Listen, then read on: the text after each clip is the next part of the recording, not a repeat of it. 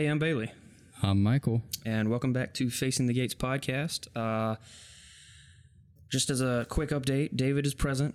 Just just want to let everybody know he's just not on the microphone, so he's there. In And- spirit and in body, he is here. Right. Uh, so today we are interviewing Father Russell, who is a priest at St. James Anglican Church. How are you? I'm doing well, thank you. Good. So, I guess to start off, can you tell us, um, just give us a little bit about your background, um, how you ended up becoming a priest, and that kind of thing? Very good. Well, I was raised Baptist, and my dad was a Baptist minister. He's passed away now, but um, actually, his the church that I, I grew up in was about three miles from here at Healing Springs, which is a little north of town here. And so I was a PK, grew up as a preacher's kid, and and I like In that my- term. The PK. in my uh, teens and um, young adult time, I kind of walked away from the church and I turned my back on it. And uh, I can't say I was ever a full fledged atheist or agnostic, but I, I um, just didn't see a purpose of God in my life. And so I lived that way for quite a while. And then um, through life experiences, I found out that I made a really poor God. And that, um, and so I, having that seed planted in me when as a child, um, I, I was drawn back to the church, and I spent a good bit of time, some maybe somewhat like you're doing, um, visiting different churches. I did that, looking for where I could find a church home that clicked for me. Um, and so I attended Methodist churches, and I attended Baptist churches and uh, Presbyterian churches, um, and then eventually um, attended um, Episcopal church up in Greenville, at Christ Church, and it was like the the gates of heaven had opened up. You know, it was like wow, and um, so I started attending there, and then eventually I uh, was confirmed. I became a member there, and I was there until I moved to Charleston uh, for work. I my background before becoming a priest is a, I'm a registered nurse, and I I worked in emergency trauma and did that for most of my career. Um, anyway, moved to to Charleston and lived out on Isle of Palms for a while, and and became a church there, Church of the Holy Cross um, on Sullivan's Island, and was there. And then during that time, the this is when a lot of the liberal things were happening within the Episcopal Church, um, where they were embracing same-sex marriage and ordination of, of gays and whatnot, which goes against my personal beliefs and what I my interpretation of the Bible. So I felt I needed to look for another church home. And as the old saying goes, I, I didn't feel like I left the Episcopal Church, but the Episcopal Church left me, kind of thing. And so I looked around, and then I found a what I was looking. I kind of typed in online, um, kind of looking around for a conservative liturgical church. Liturgical meaning the way we worship with the the prayer book and whatnot. Right. And I came across the Anglican Church. And, Okay. And I eventually um, started going to an Orthodox Anglican church. And while I was there, I had found. I mean, I knew through all my years, even though I had denied it, that I, there, I felt a call to ministry, even though I was rebellious and like, no way in the world, you know, Hades will freeze over before I ever become a preacher, you know. Yeah. Um, but in working with the, the, the people and, and worshiping in the Anglican church there, I that call came stronger and stronger, and finally I uh, accepted it. I submitted to that call, and then um, and that there the Orthodox Anglican Church, which is based in North Carolina for most of their um, churches. They have a few here in South Carolina. Uh, they also have a, a, uh seminary there. It was um, St. Andrew's uh, Theological College and Seminary, and so I enrolled there and um, and finished seminary, and was ordained as a deacon in 2006, and and then in 2010 I was ordained uh, a priest. In 2008, in between that period of time, is when I felt the you know the need to to do a church plant. So that's what we started a church here in town, uh, an Anglican church. Uh, as an op- opportunity for people who were maybe having not finding a church home or or maybe not satisfied with what was going on with the Episcopal Church. So we started in a house down the street actually, and we were there for about six months. And by that time, I had been able to meet with the Bishop Lawrence, who's the the presiding bishop of the diocese here, um, and we came to an agreement that we could use this facility, and that we had to this outrageous fee of one dollar a year that we had to pay, as long as we did the maintenance and kept it up and kept insurance on it. That it was ours to use. Yeah. And so we were there until about four years, and then we became part of the diocese. Um, and that's kind of been my journey in a nutshell to becoming a priest. And I can say that once I did accept that call, it's like this peace came over me, like, you know, and this kind of weight went off of this that I felt, you know, this, you know, that God, you know, kind of saying, you need to do this. And, and it's been a, a really enjoyable learning experience. It's been a great journey uh, during this time. Yeah. There was a couple things I picked up from that. Um, one was you said you made a very terrible God when you were kind of running away for a while. Were you referring to like you making yourself kind of your own God in a Yeah, I way? was in charge of my life. I made, I determined my fate. I, you know, I did my will, you know, and how I wanted to do things. Yeah, we. I think we had an episode where we talked about something like that, kind of Yeah, similar. where if there's uh, not a uh, om- omniscient God or obviously a higher power, then usually someone will put something else in that place, like science, like politics, or themselves, or their earthly wants and needs. yeah, Pleasures yeah, um, of various sorts. yeah. So the other thing I, I picked up on was you were kind of picking out differences between the Episcopal Church and the Anglican Church, and we'll probably talk about that more in in uh, one of the future questions because it's it's kind of confusing historically. Like it's the same thing, but it's not. And but yeah, we'll we'll probably draw more out of that later. Um, One thing I've noticed with speaking with all the other preachers is I've noticed that a lot of them have turned away from the church at one point, but they couldn't resist that calling to something greater than themselves or Yeah. something higher. And that's one thing I've noticed with a lot of these interviews is Yeah. a good portion of them have. Now there are some that always kind of knew, Mm-hmm. but for the most part, it's if you got that calling, yeah. you're going to follow it. Yeah, it's never been a straightforward like It's coming journey. kicking and screaming. Yeah, basically. yeah. You might Um, want to take a left, but uh, car's going right. Right. Yeah. Um, so in in previous episodes, we've discussed um, from more of like a philosophical perspective arguments for God, um, evidence for Christianity, like the resurrection and reliability of the New Testament, and then we've also talked about um, some of the the more, uh, I think the air quotes good objections to Christianity, which we've all kind of decided weren't really all that good, but. Um, basically up to this point we've talked about um, reasons to believe or not to believe. Um, so with the next question is let's say we have accepted that christianity is true. We've gotten to that point um, why ought a christian go to church or why should anyone go to church what, where's where's kind of the role of that in someone's life I think it's it's absolutely important. You know, in fact, um, I just wanted to quote a couple of things here.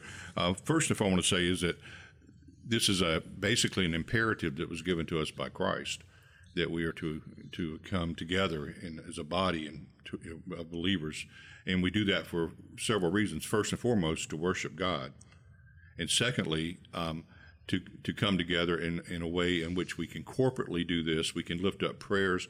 We can edify each other. We can lift each other up. We can um, be there for each other. Um, sometimes when a person is struggling and whatnot, you're there to help them out, to to to assist them, to pray for them, to encourage them. Sometimes to correct. Mm-hmm. You know, if you see somebody going off the rails, you can kind of lovingly kind of nudge them in the right direction get them back on. Yeah. Uh, and also, Jesus gave us a promise that where there are two or three are gathered in my name, there I will be also. And if you're just worshiping by yourself, then you haven't met the quota. the quorum has not been met. Right. And um, so th- those are you know some of the reasons. Um, it's just a time, and for us, it's a time to to also be um, with through communion to be able to um, to have a interaction with Christ spiritually through the receiving of the. Uh, we can I know get into that a little bit more, but in getting uh, receiving His body and blood through the bread and the wine, and uh, and then you're also there to to be taught through Scripture. You're in, through the through the preaching of the sermon to to worship and praise through the singing of hymns, um, and and so forth. So it, it, it there's a lot of good to be done. Plus, the other thing is coming to church. We as a body are able to maybe provide for others that we maybe would not be able to have the financial wherewithal to do ourselves. But coming together and pooling our resources, then we can reach out and minister to the community. So these are reasons for you know doing that. Um, Dwight L. Moody, uh, who's a, a famous uh, preacher, said church attendance is as vital to a disciple as a transfusion of rich, healthy blood is to a sick man. Through uh, th- though true Christianity uniquely involves a personal relationship with Jesus Christ, it also is a corporate experience. Christians cannot grow spiritually as they ought to in isolation from one another. And then J.C. Ryle, which is one of my big heroes, he was a, a Anglican bishop in England um, in the 1800s, and I, I draw from his writings and, and his commentaries quite a bit.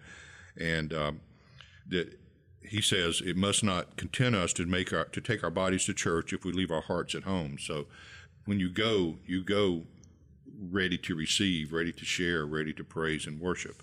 And you know, and then there's there's also numerous scriptures that we can um, that we can uh, look at um, in doing this.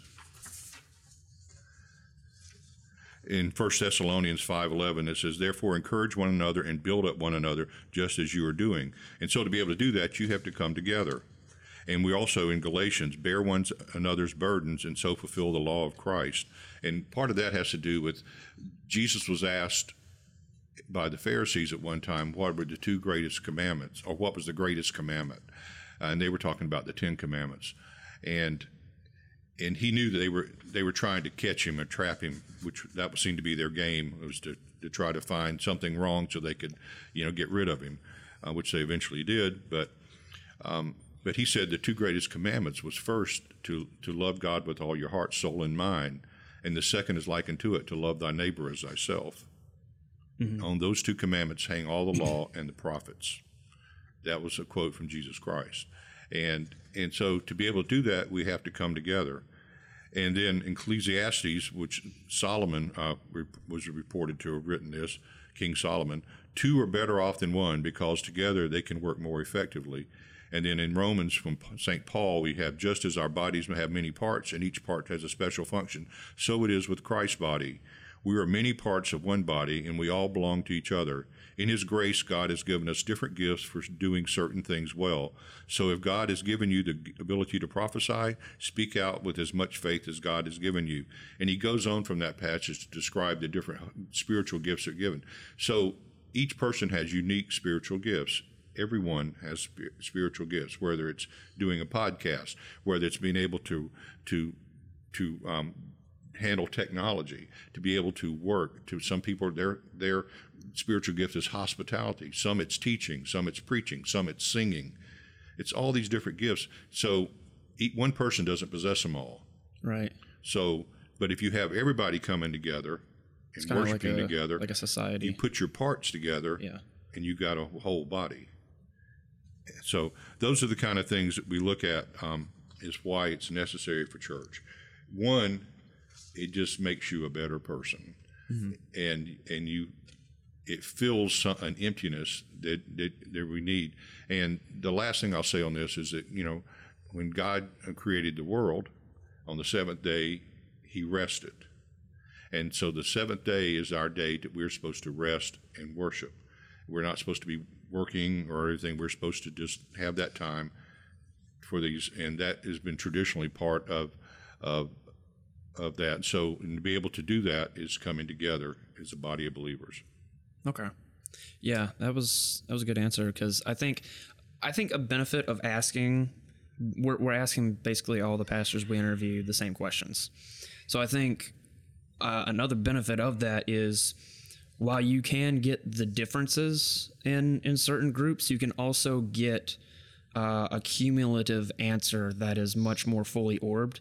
So th- this question that the answers that other pastors may have given some of them may have been the same some of them might have been different but it's not an either or type response you can have more responses that build a more fully fleshed out answer as to why to go to church and i think that's been definitely beneficial when you take all of what everyone has said and you know it, it works together Yeah. And It- one one last thing, being involved in a church and being part of a church family, you're never alone. You got someone that you, regardless of what's going on in your life, if you're at a point of crisis, sadness, bereavement, loss, or whatever, you got somebody really available that you mm-hmm. can call up and say, "Hey, it's there for you." You know, Christ promises He's with us always, even to the end of the earth. But His followers are His body of Christ on earth, His rep- His representatives on earth. So if you're not connected with that, and you have this something going on in your life where you need somebody or some other, you- you've got that ready resource, and that's another eh, bonus for mm-hmm. that. Yeah, it has a it has a practical utilitarian use, but it also has it fulfills spiritual needs as well at the same time. Absolutely. Yeah, and I think each of the answers, kind of like how you build a house, there's different assets that you put together to make something greater than each individual answer. Yeah, So- yeah. With a strong foundation. yes. Right. So to kind of branch off from that, what is the itinerary for your average church service here? Okay. Um, and iter- by itinerary, you mean basically the order of worship Yes, Right. sir. that we follow. Well, we start with a welcome and announcements and um, and prayer requests in and pick in making note of specific prayer requests that people have asked to be to be brought out, and then also to make you know that maybe somebody has an unspoken request, something that they're they're dealing with, but they really don't want to publicize it. So, they- but they're asking people just to pray for them for whatever that may be. God knows what it is. I don't have to know. you Right. know. Yeah. Um, but anyway, so but we start with that. Then we have a hymn of praise, and this begins our service. And traditionally, um, we've been kind of modified this year because of COVID and dis- social distancing. But typically, what we do is we have I'll have someone with me, and they we start at the entrance of the church and come in, and they proceed ahead of me with the cross, and I'm behind them, and while we're singing, and then we I process up to the altar area, and and then once we've done that and the hymn is over, then we begin our service and um, we start with the prayer book. He's passing us the prayer books in, in case anybody doesn't know uh, what's happening. okay,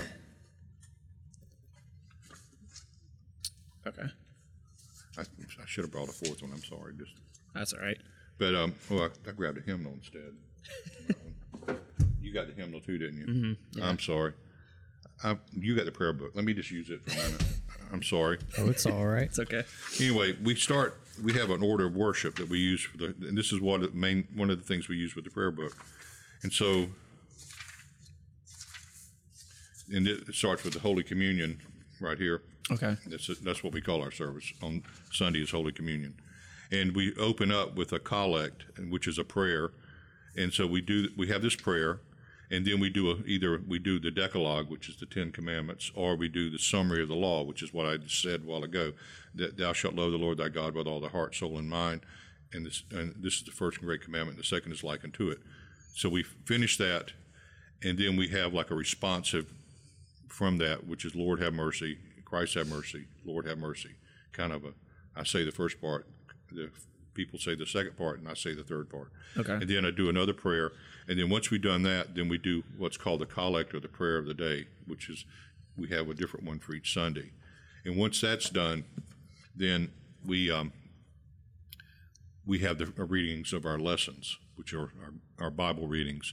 And the first one we have is our Old Testament reading, and then well, so one of the the uh, congregants will come up and read the Old Testament lesson, and then together we do the, a psalm, and then someone will come up and read an epistle lesson, Okay. like from anywhere from Romans, you know, through uh, you know Galatians, Ephesians, Colossians, Philippians, all whatever it is for that Sunday, and it changes each Sunday. And then once they finish, then I read the gospel lesson, and once we finish the gospel lesson, then I have the sermon, and after the sermon, then we um, th- then that's when we go into the communion part. We've we've had our teachings, we've had our preaching, and then we have um, our we go to communion, and then we begin our communion part, where we first have an opportunity for people to, for their tithes and offerings to be presented,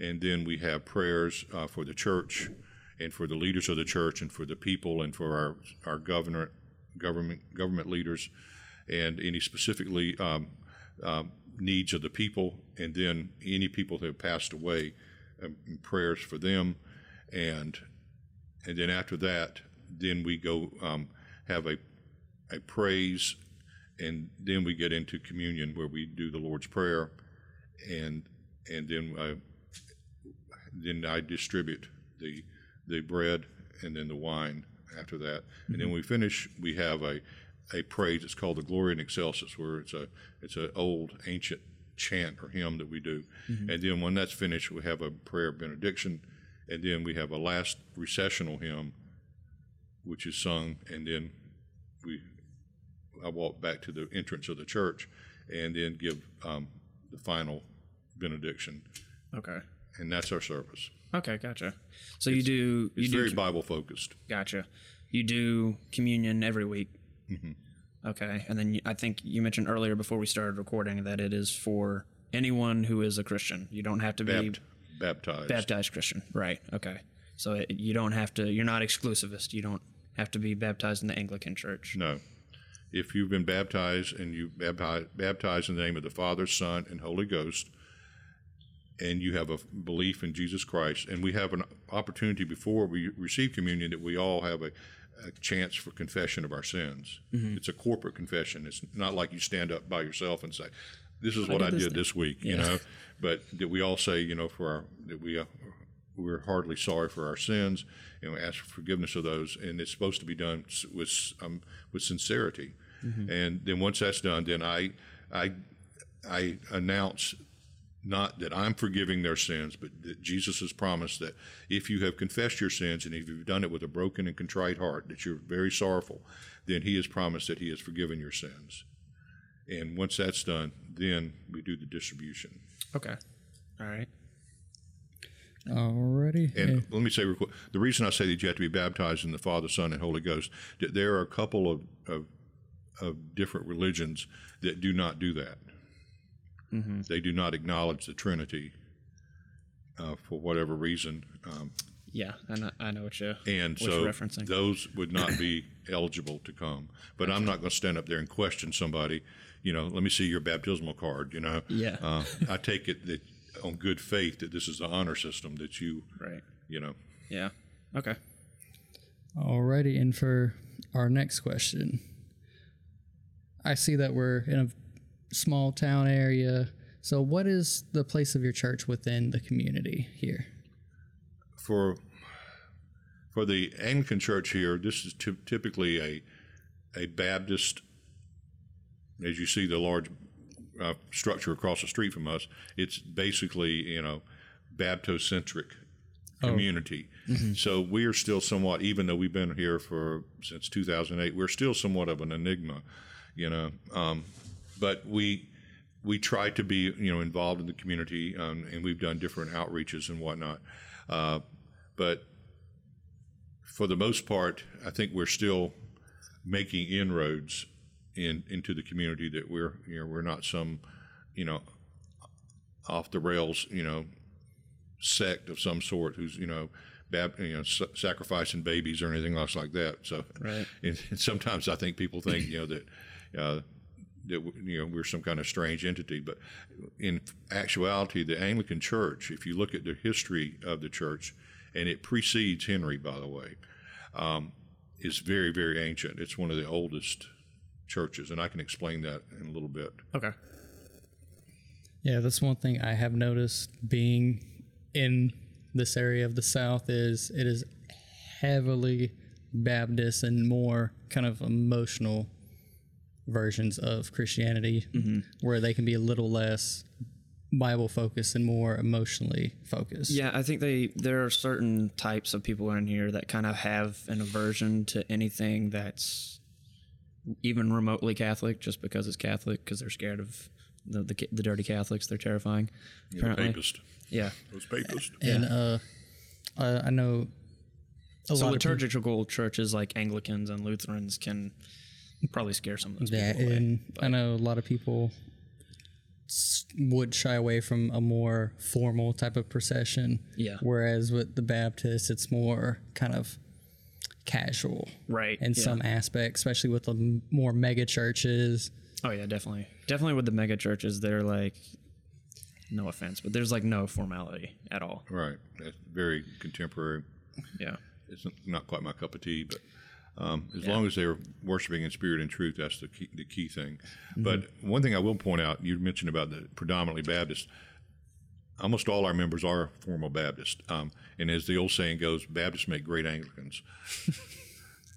but once they get through the doors and they see the service, you know, they're like, yeah, and it's like the the communion, the liturgical part of it fills this emptiness, this void that they had always felt. Maybe if they didn't realize it, but they felt. And then once they get it, they they see this much more a wholeness of the worship, you know, and, uh, and that you're being fed Yeah. more fully.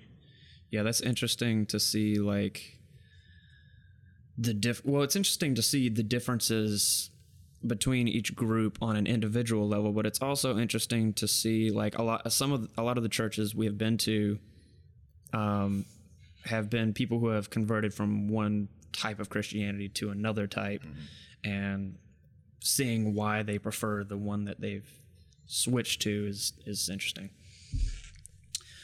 All right. Um I'll let I'll let Michael do this next one. All right. So, how is your church governed? Okay, that's a good question. Um, the governance of the church is is called an episcopate. It's not to be. It doesn't mean the same thing as episcopal, like the which was the Protestant Episcopal Church of, of North America, United States. Uh, but episcopate means that you have a hierarchy, and the hierarchy is that you have a bishop, and then you have the priest, and then you have the deacons, and then you have the laity. And all the churches within the diocese, which is The group of churches. which is that our body within geographically, which is from below Columbia to the coast, Okay. um, are all the bishop's churches. He's, Right. he's the pastor. You so you have one bishop for roughly how many churches? We have 53, I believe it is right now. They, Okay. They've been adding more, so I may be off on that number. Okay. Because we still, it's very, Anglicanism is very alive. Okay. While a lot of the do- denominations are, are diminishing, Mm-hmm. um, it Anglican Church is growing. It's part of the Anglican Church in North America. It's it's basically exploding, and which is a wonderful thing. Yeah. Um, yeah. But so we have the bishop, and then in some maybe larger dioceses, you may have like associate, um, what are called suffragan bishops. Those are the ones who are like the assistant bishops to the to the presiding bishop. But so he has those churches, and then each church or parish has a priest, and then um, and then some um, will also have deacons. Right, at the moment, we do not have a deacon here, um, and then we have the lay people, and the and then each church, each parish or church has a vestry, which is somewhat like the board of deacons in some churches or elders in other churches, and they are the ones who are elected by the congregation to serve in the management of the of the of the parish, and uh, they have different roles. Whether it's you know the the the business of the church, you know, handling the you know taxes, handling the repair and maintenance of the buildings and property and whatnot, and so they have different roles in that. Um, but the so that's pretty much how it sets up there. Okay. And and one of the things that's good about that is that the it gives the priest he can't. He doesn't serve at the whim of the people. It's like you know, if the, if the people here decided uh, they they want a new one, they can't just off me and say, Yeah. there's the door, you know, like you can in some churches, you know, the Baptist churches and some of the other uh, churches, that you serve basically at the pleasure of the people. Um, I basically serve at the pleasure of the bishop. Okay. So, um, is the I assume there are several bishops in America. Oh, many- um, there's a house of bishops. Okay, so are they? Do they have like a, a place where they're reporting also? Yeah, then and then I, forgot, I left out this part. The and within the so our diocese is part of many dioceses within the the Anglican Church in North America, and then there is a presiding bishop who's the arch, archbishop, and his name is uh, Archbishop Archbishop Foley Beach. And I always kid him; it sounds like Folly Beach, you know. Yeah. But um, but he's the presiding, and he's elected by the College of Bishops, and he serves a, peer, a term as the presiding bishop, Okay, and gotcha. he's referred to as the arch Archbishop, right? and so that for the you know and that covers the United States, Canada, South America, and some aspects in of Africa. Okay.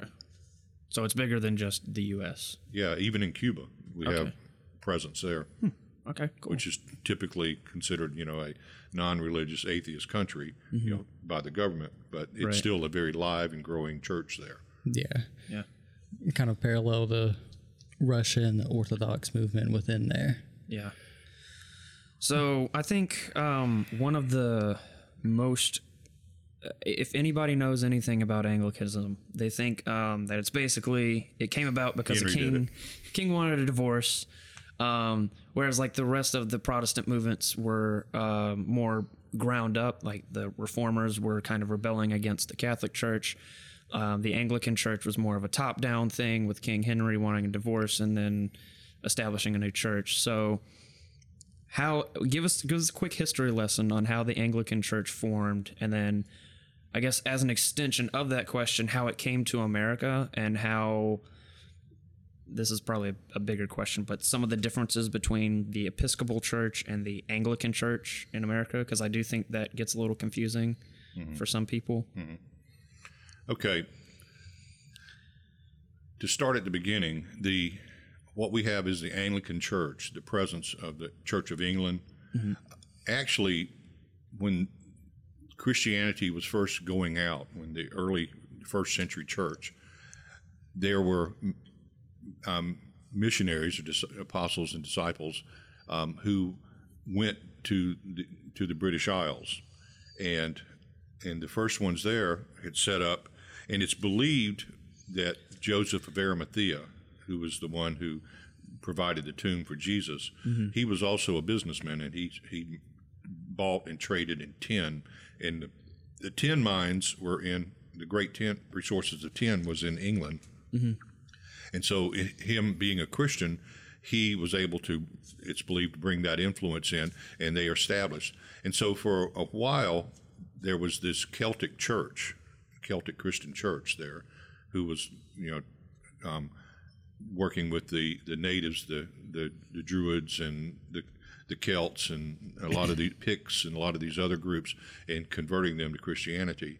And then about 400 years into it, about the, you had the Roman Catholic Church coming in. So for a while, you had in England, you had both Celtic churches, Christian churches, and you had Roman Catholic Christian churches In in the first like first up until zero to four hundred or so. until 1066 was it when uh, when um, I think it's ten the. Normans the Normans conquered Okay. the Normans conquered England. Remember the, the defeated the Saxons. Okay.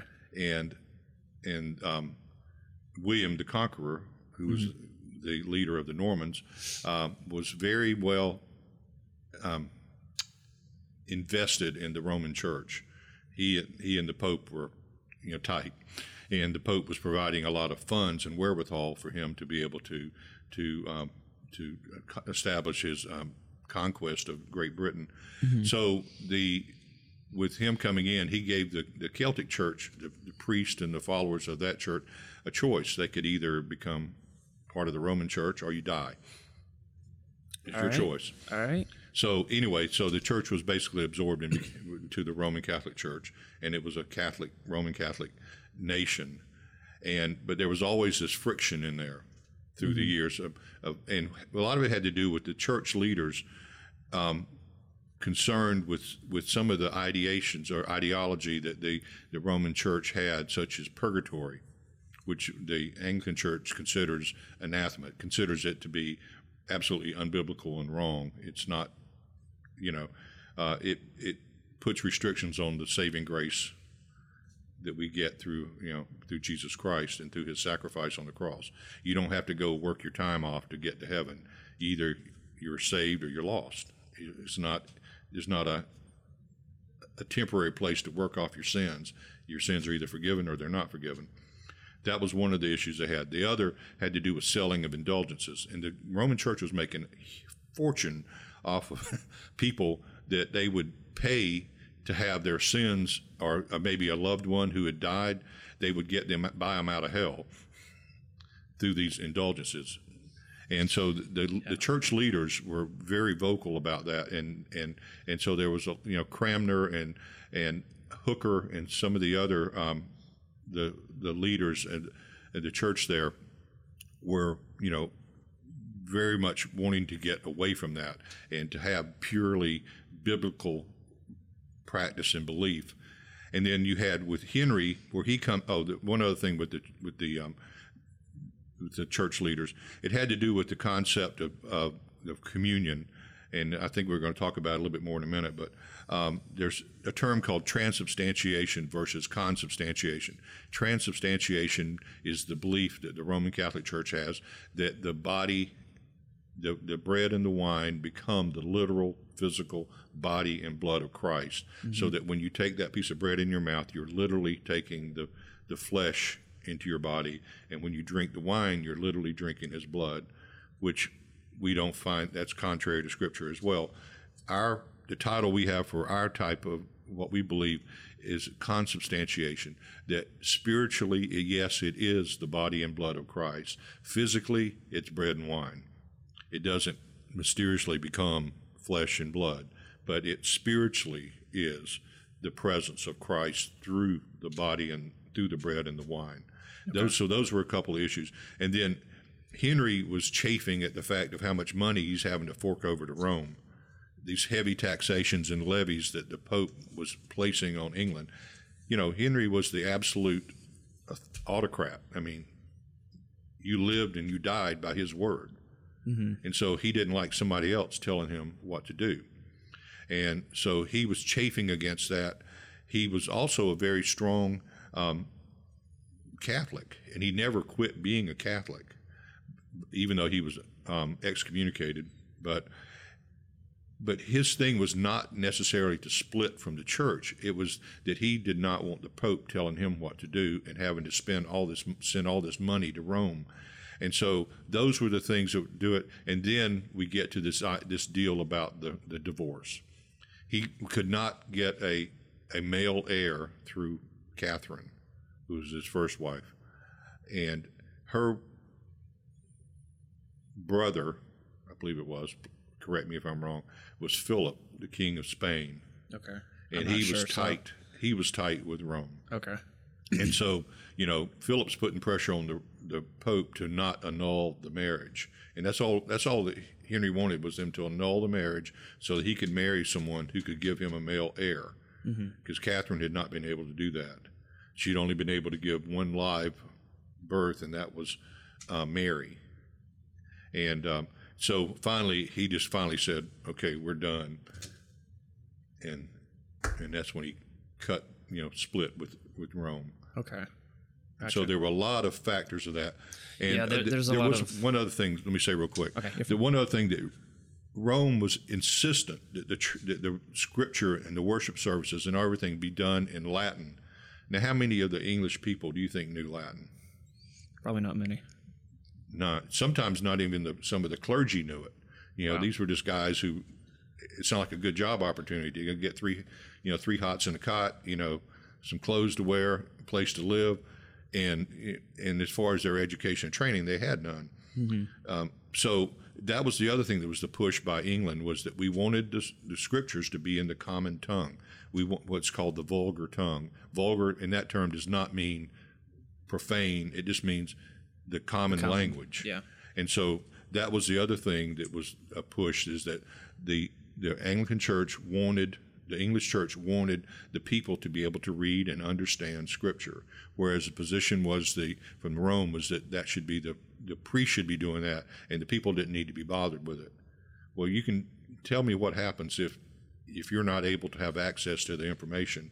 You can be told anything they want to tell you, Yeah. and you won't know whether it's true or not. Right. So that was another reason why it was important for the people to be able to have this common language Bible that they could read, that they could understand. Um, and so those were some of the factors of what led to this split. Gotcha. Then, so, you know, and it kind of shifted back and forth. After Henry died, you had Edward was the king for short lived. He was very ill, so he only lived for a few years and he died. Then Mary took the throne, and she was commonly, lovingly called Bloody Mary because she was doing a whole lot of, you know, beheading people and burning people at the stake because they would not go back to the Roman Church.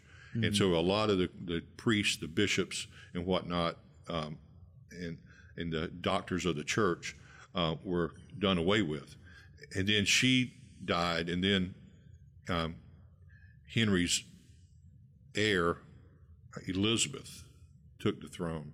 And then she pretty much was very tolerant. That she allowed the those who wanted to be Roman Catholic to be Roman Catholic, and those to be Church of England to be Church of England. She was Church of England, but she was pretty progressive in that that she allowed people to to have a choice of how they would worship. Right. Wasn't a national. It was a national church, but still, people who stuck with Rome were not going to be, you know, burned at the stake or beheaded or anything. They, you know, and so and then so she was able to to do that, and then the church continued on as the Church of England from that point in time. Yeah. Then I think you said your next, how did it end up in the United States? Well, Yeah. most of the colonies that were established were from what country? England. England. Yeah. And so Trying to get away from England, so we can't name our church of England. That, Well, it was the Church of England until the Revolutionary War. okay. But, you know, for those years that it was British colonies, you know, you had everything was British influence. Now, there were a few colonies that were separate, like Maryland was basically, um, you know, um, a separate, it was more Protestant type colony. And then you had, um, I forgot which. There was another was like a Catholic enclave, but anyway, most of the colonies were British colonies, and they were set up with the. Um, and then you had up in New England, you had the Puritans who who broke off from the church, who were up in like in Massachusetts and Maine and that area. Um, but for the most part, um, Virginia, uh, South Carolina, North Carolina, all those colonies were were Church of England. I mean, that was the predominant church. It was the official church, and you were required to go to church. It was not an option, whether you believed or not. You could be arrested and put in jail if you did not go to church. So attendance was taken.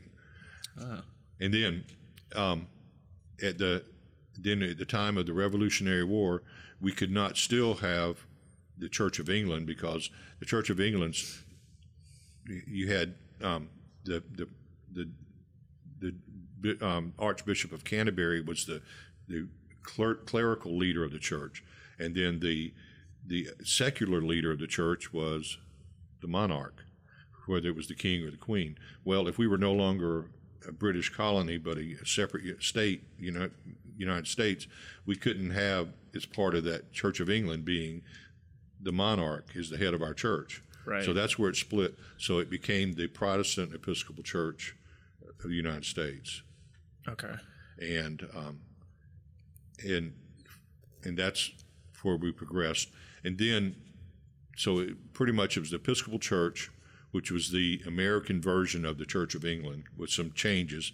Right. Instead of having the presiding bishop being the Bishop of um, Canterbury, you, the House of Bishops in, in the United States elected their own presiding bishop, and there was no cler- secular head of the church. You know, we were not the official church of the United States because every There's You know, lots of them. there were every church was you know freedom of worship. You could be whatever Right. church you wanted. Yeah. So those were the kind of things, but still the order of worship, the way we worship, the liturgical practice, the use of the prayer books, all this is. If I went to a church in England and sat down in the pew, I'd feel right at home. Right. The version of their prayer book might be slightly different, but for I would say 95% of it would be identical to what I'm I'm used to using, and the order of worship would be the same. Okay.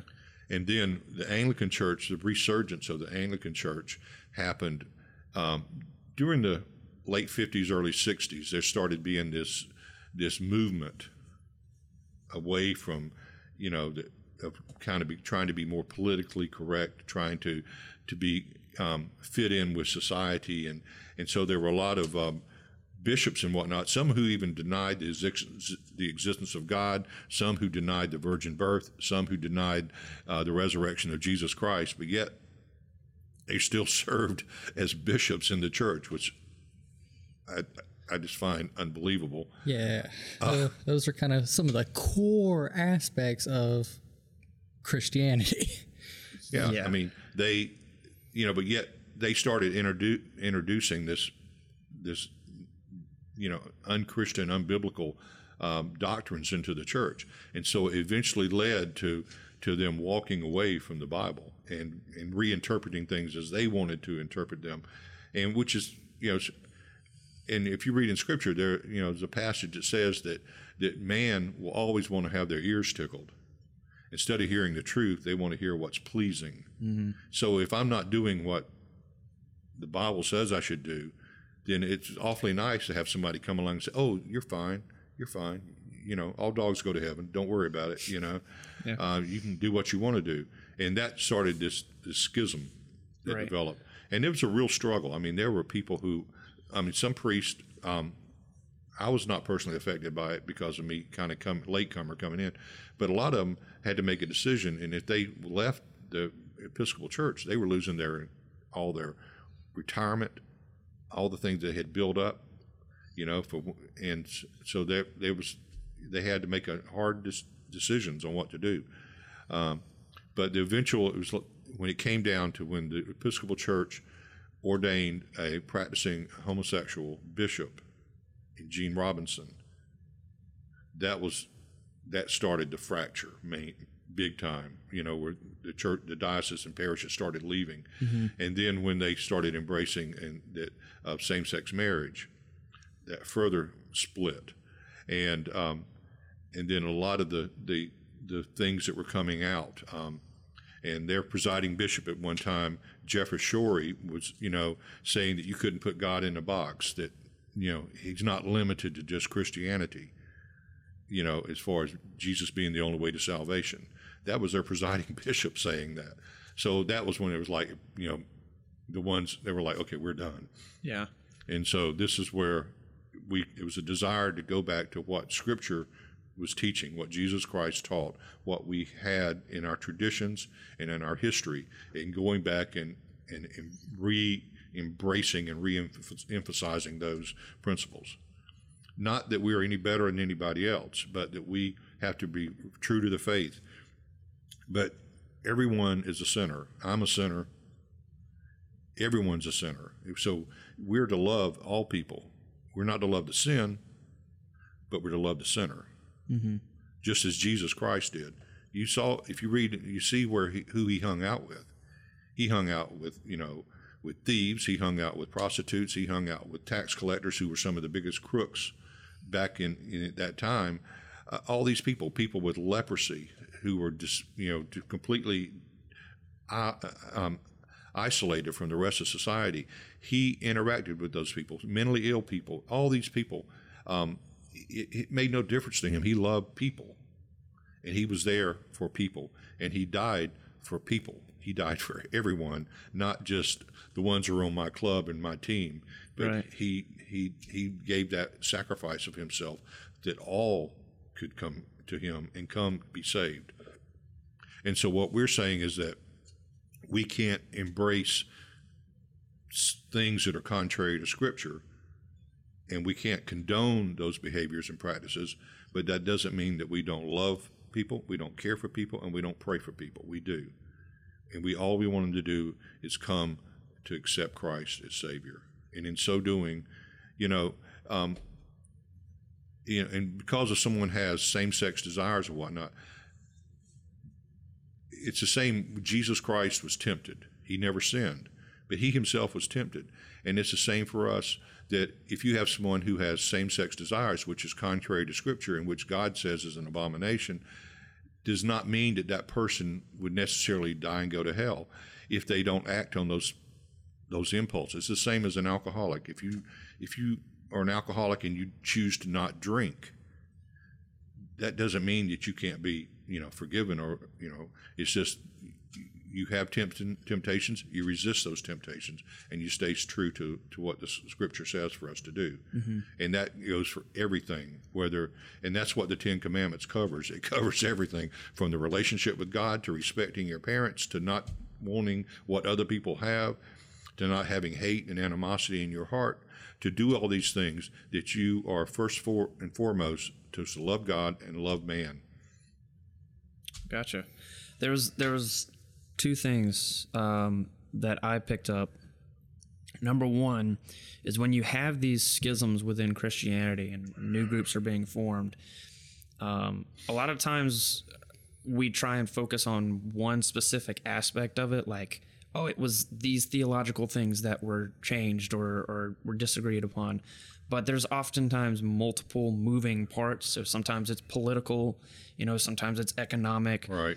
There's a lot of moving components in why different groups split off and do their own thing. Yeah.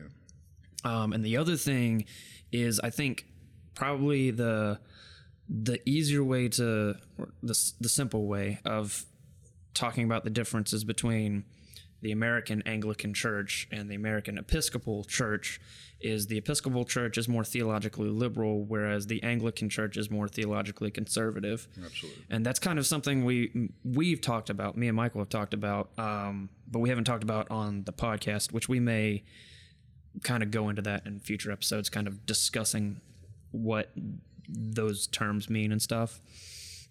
Um, but yeah, did you have any any comments about that? Because there's a lot of good history there. Yeah, very informative. But the one thing that I'm, even as an agnostic theist, trying to wrap my head, how do you have Christianity without Christ?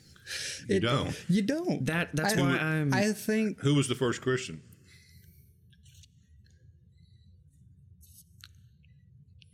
Yeah. See, that's that's why I'm. Jesus Christ. Yeah.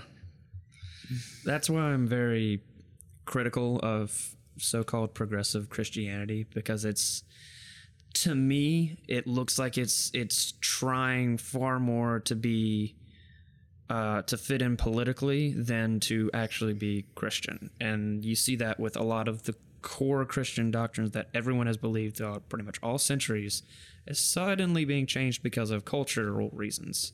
Hmm. And so that's why I'm definitely very hesitant of those kinds of churches. Yeah. Well, you know, I think if if the progressives were correct in their beliefs, I think the world would be a whole lot better place than it is. But it seems that we are not.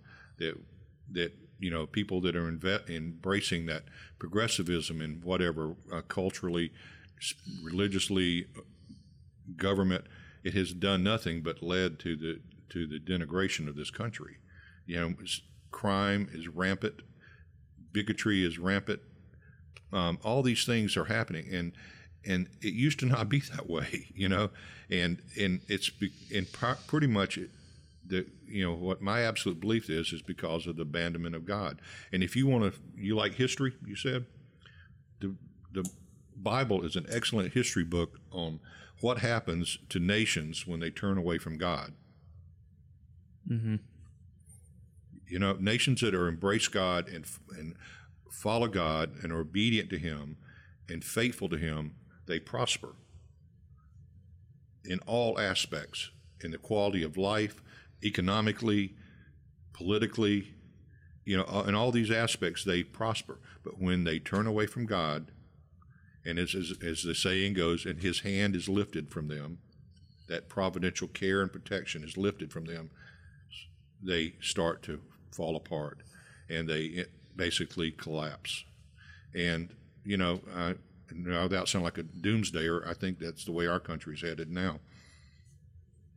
You know, Lenin said back in uh, time during the time of the Rus- Russian Revolution that that the United States would never be defeated militarily.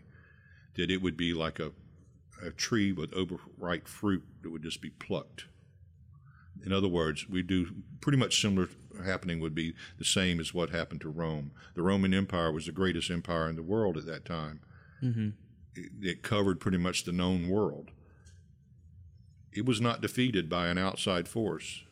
It rotted out from the core because of exactly the kind of things that you're seeing happening in our country, where they're, you know, the government's, and I'm, excuse me, but the government is trying to placate, feed, and entertain people.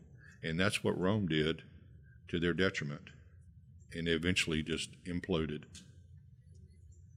And it's, and it's that turning away from God and in, in his precepts and his teachings that will usually cause that to happen to a nation. Okay, so I have heard certain Anglicans say we're Catholic. I've heard certain Anglicans say we're Protestant. So are you Catholic or Protestant? Yes. Okay. cool. That, that clears it up. We, we are, the term I use, is, or a lot of use, is Anglo Catholic. Okay. Um, Catholic is, is a word, does not necessarily mean Roman Church. Right. Catholic C, means general. All right. It means church worldwide, body of, of Christ, in that term of, of Catholic. Um, we are Protestant in the fact that we protested against some of the things that we discussed about the, the Roman Church. But we're kind of in between typically most Protestant churches and the Roman Church. I mean, I have friends and I've had people from the who are Roman Catholic who come and worshiped with us, and they were like, "Wow, this this sounds familiar," you know, and they could just follow right along, you know, Right. uh, with us because a lot of the Catholic churches now use English language in their service. They're, they have a few that do in Latin, but for the most part, most of their services are in, in English. So they they were able to follow. So there is there's influences in both areas for us. Um, you know, I consider myself an Orthodox Anglican, uh, which is, it might sound like a, a pompous term, but it, it just mainly means right thinking and right believing, and meaning that I, I, my theology is based on Scripture. It's not on Russ Reed.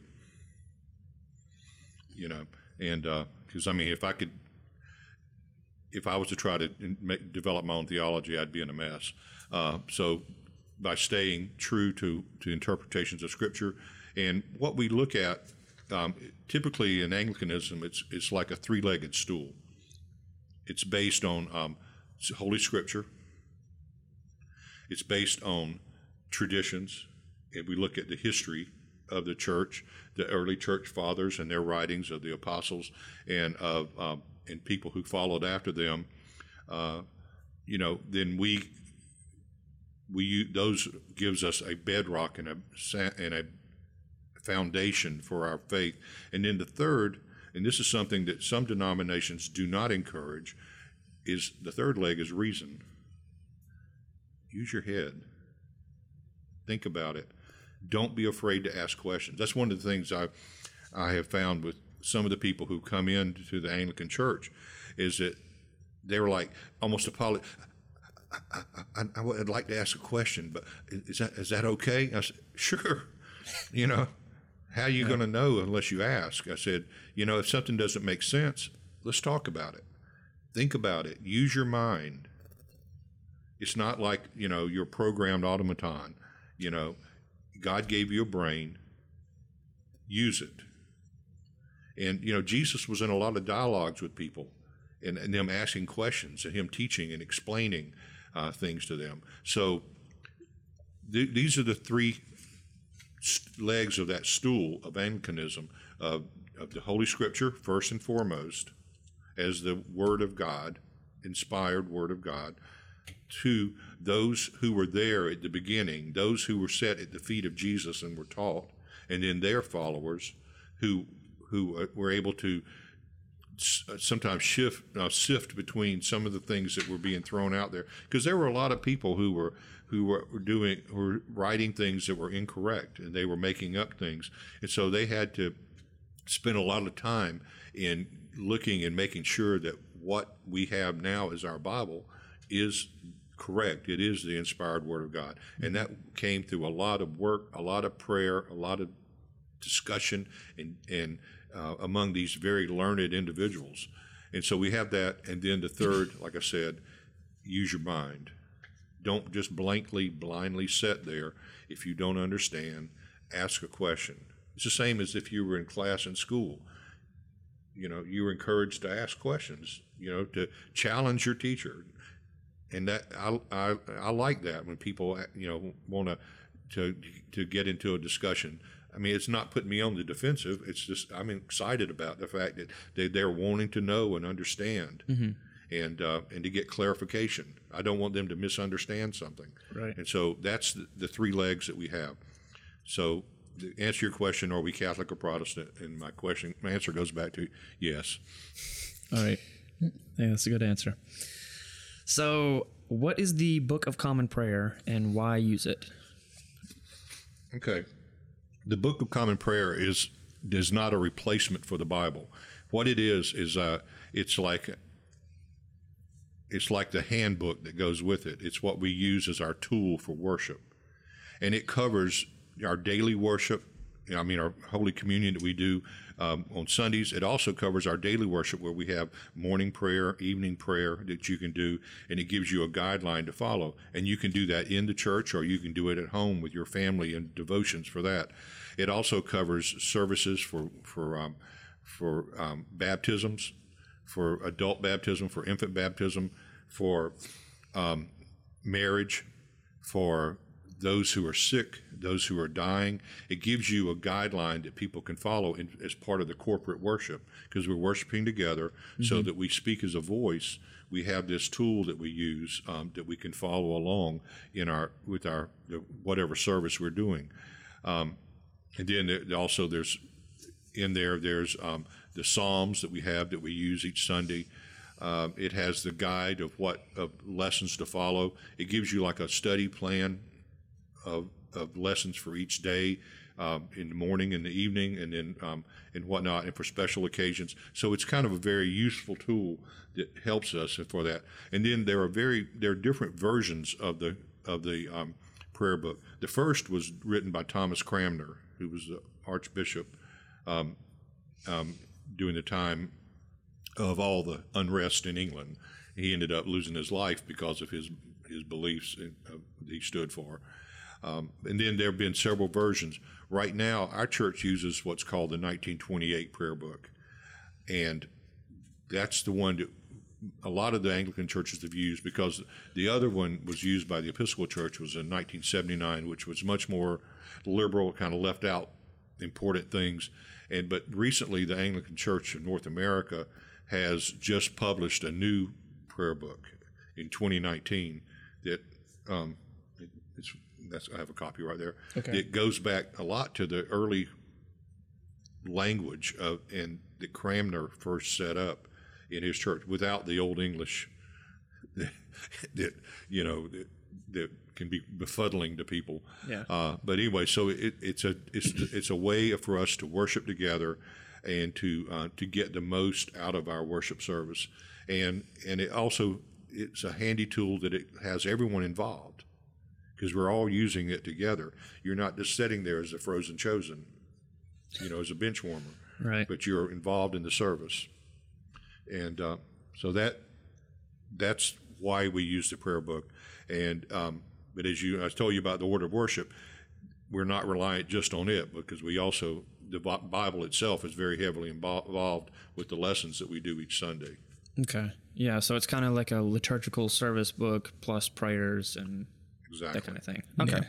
Gotcha. Plus, from an outside perspective, it also seems that it kind of helps keep these traditions true and keep them moving forward in time. Yeah, plus if you have something like that, you can compare how the service was done 100, 200 years ago and see what has changed or how What much it, hasn't. if, if yeah.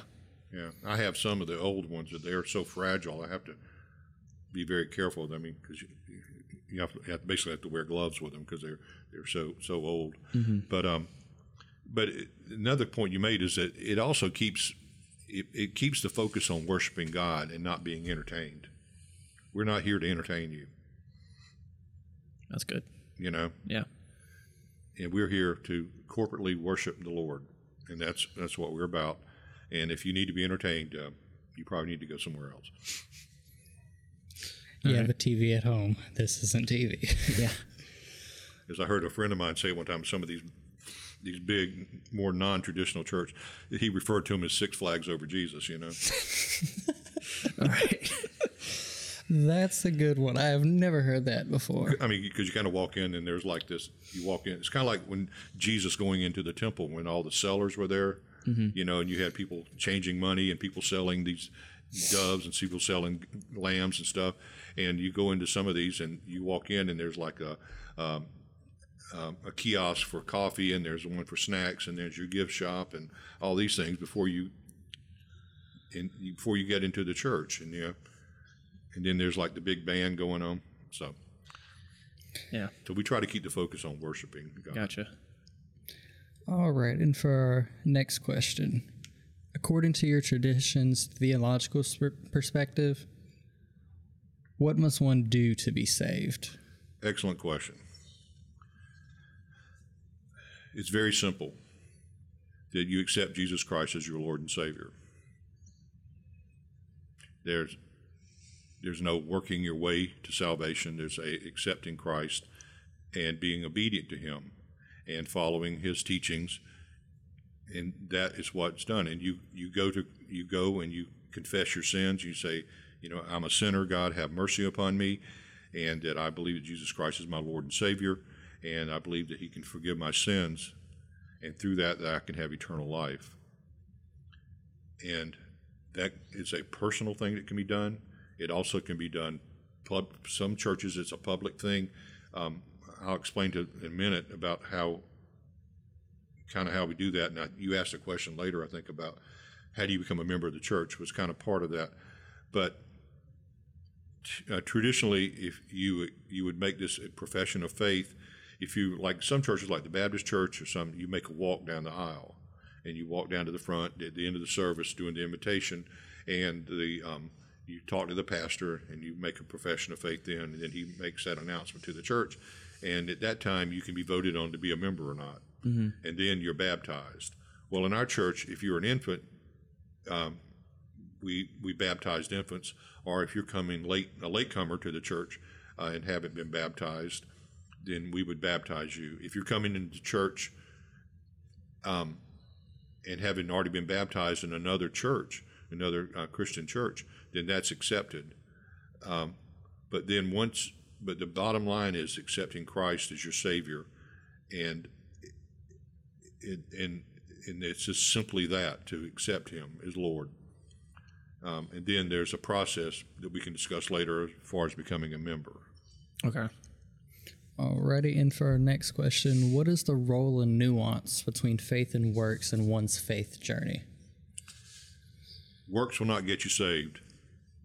Faith is an expression meant to that you you have faith in those things that you cannot see and you trust in those things that you do not understand. Because Christ has said that you you're not going to understand everything. Some will be revealed to you later at different times. And he even did that with the disciples that it was an incremental process that he did with them. And they were even up to the point of him dying they still at some points did not fully grasp who he was and what he was about until afterwards um, and so he takes us step by step in that.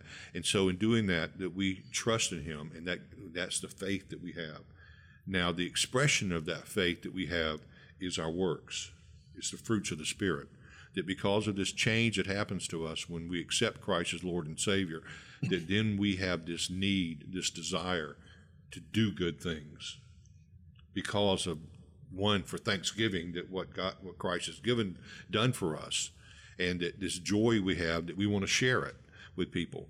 And I, I'd like to just read a passage of scripture here. Um, this is in James, which I think is really good, and it's from James 2, 14 through 26, where uh, in this section is encaptioned, faith without works is dead. And said, What good is it, my brother, if someone says he has faith but does not have works? Can that faith save him? If a brother or sister is poorly clothed and lacking in daily food, and one of you says to them, Go in peace, be warmed and filled, without giving them the things needed for their body, what good is that? So also faith by itself, if it does not have works, is dead. But someone will say, You have faith, and I have works. Show me your faith apart from your works, and I will show you my faith by my works. You believe that God is one, you do well. Even the demons believe and shudder. Do you want to be known, to be shown you a foolish person, and that faith apart from works is useless? Was not Abraham our father justified by works when he offered up his son Isaac on the altar?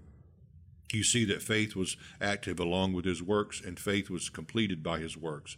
And the scripture was fulfilled that says, Adam believed God, excuse me, Abraham believed God, and it was counted to him as righteousness, and he was called a friend of God.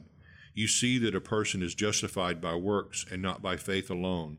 In the same way, was not also Rahab the prostitute justified by works when she received the messengers and sent them out by another way? For as the body apart from the spirit is dead, so faith apart from works is dead. And so, what that means is that you cannot work your way to heaven.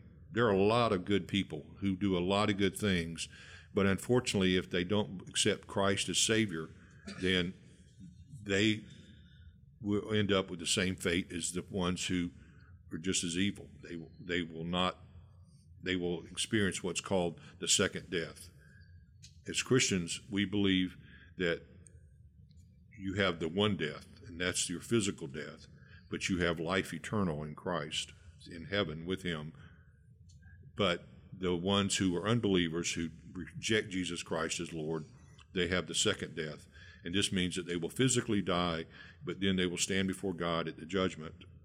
And at that time, instead of saying, "Well done, my good and faithful servant, come into me my re- to the rewards that I have for you," it will be, "Depart from me, you workers of iniquity.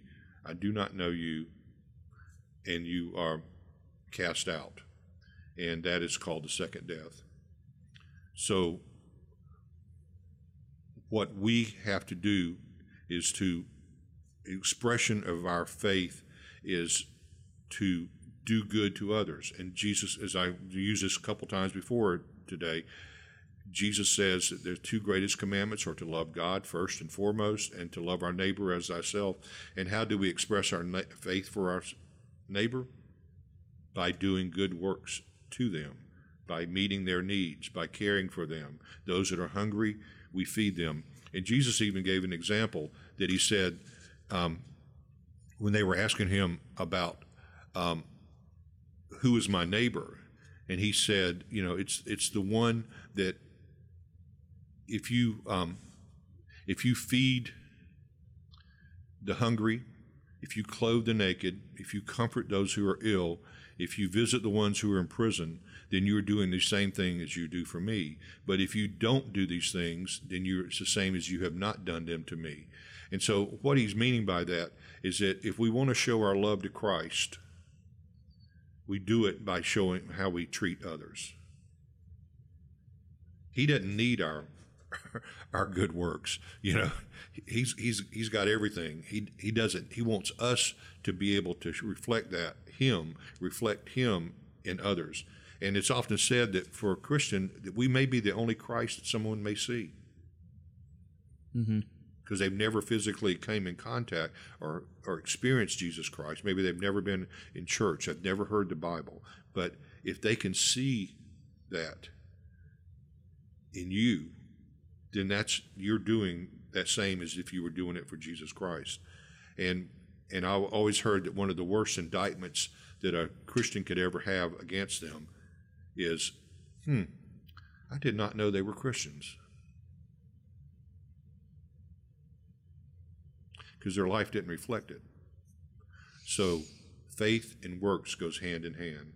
But faith but works without faith is is you know is of no benefit and faith without works then you need to check out and see if your faith is really true or not. If it's not being productive, if it's not showing fruit, then you really need to reevaluate things. Gotcha. Yeah, one thing that was told to me when I was younger was God can work through you, but you can't work to God. You can't work your way to heaven. That's absolutely correct. He reaches down to us. We don't reach up to him. We reach out to him, but, but we can't reach up. Yeah. You know, the people in Babel, remember the story of the Tower of Babel in the Old Testament? They were trying to work their way to heaven by building a tower. You see what happened to them. Yeah. Um, so I, I, think last week when we were interviewing Pastor John at the Lutheran Church, he kind of said it. He put it kind of similar to the way you put it. That basically, um, works are the result of your faith, but they are not salvific in themselves. Basically, this is the right. long and short of it, right. pretty much. Okay, so obviously, um, sin is bad. What does sin do to people? To me, I think the best example I can use is sin is like a cancer. And what happens if a cancer is untreated? It grows. It metastasizes and it spreads through the body. And this is what sin does to people. You know, um, the problem is all humanity is infected by this particular disease we call sin. And sin, the origin of sin was pride.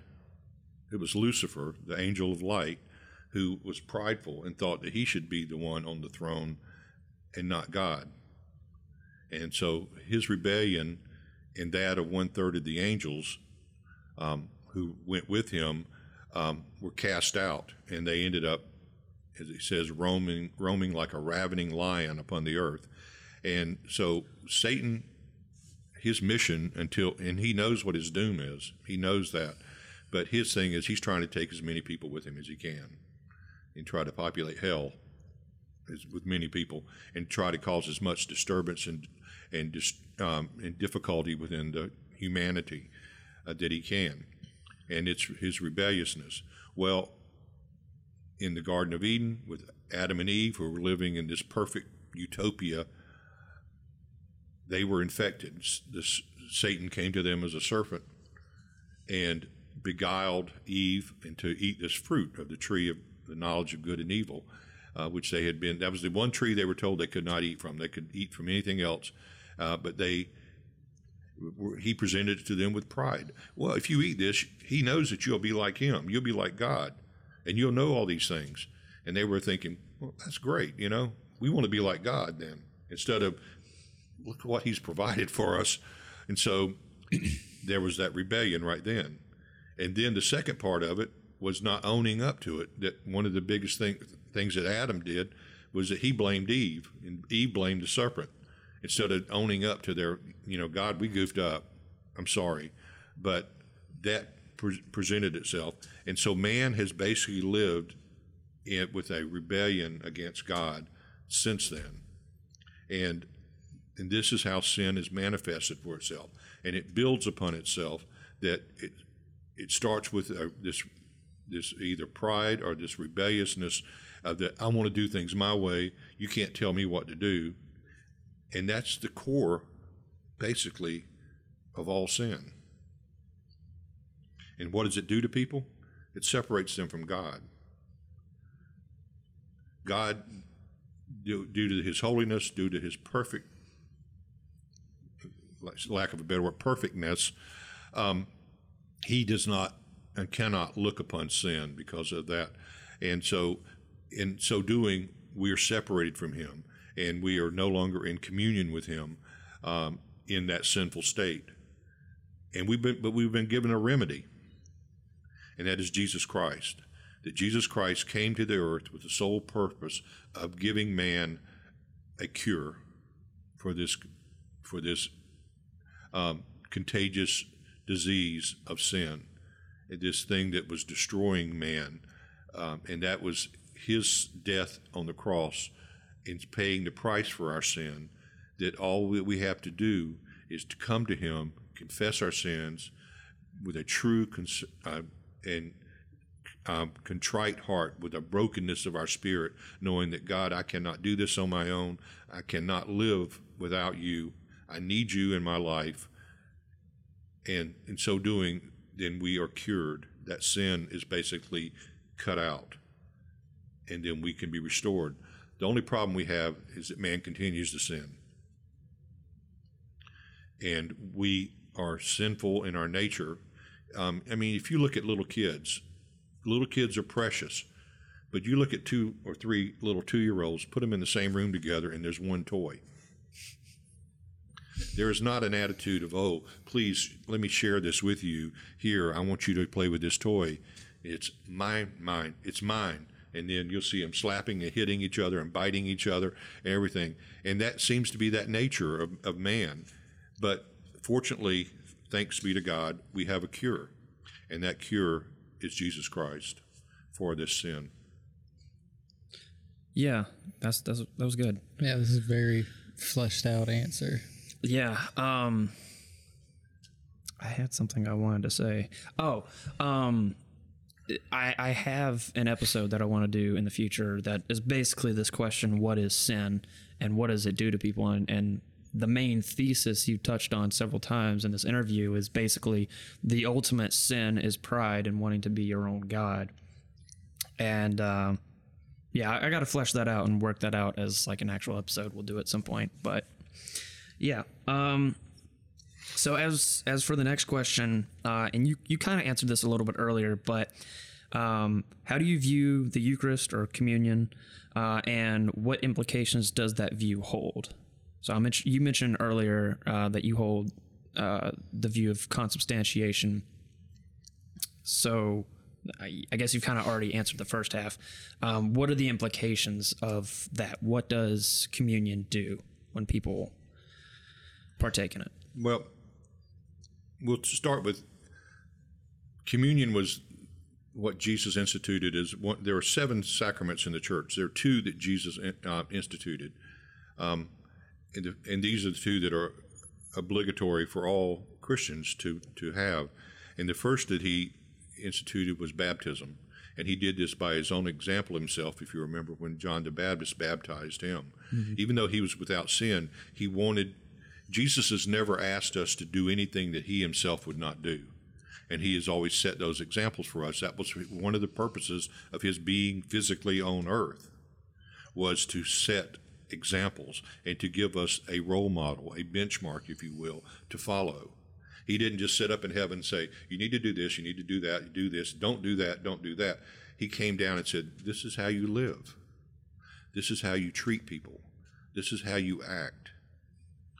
And so he he and honoring God the Father and being obedient to him in all ways. So he first set up baptism, and then at the Lord's Supper, which was the last supper he had before his um, crucifixion, he instituted the Lord's Supper. And this was to be done as a reminder of what he is doing for us, that he is shedding his body and his blood for us in order that we may have salvation. And so for us, communion is is almost it's a spiritual of him reaching through from heaven. And and his presence is there through the spiritually through the bread and the wine, through the wafer and the, the wine, um, of a reminder that I have shed, I broke, my body has been broken for you. It has been given up for you. My blood has been shed for you in order that you can have eternal life, that you can have salvation. And this is biblical. This follows the biblical teachings. And he says we are to do this until he returns.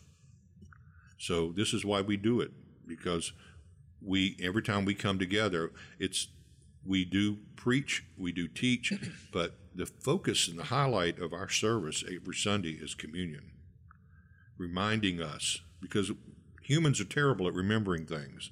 And so this is a reminder I did this for you in order that you can have eternal life.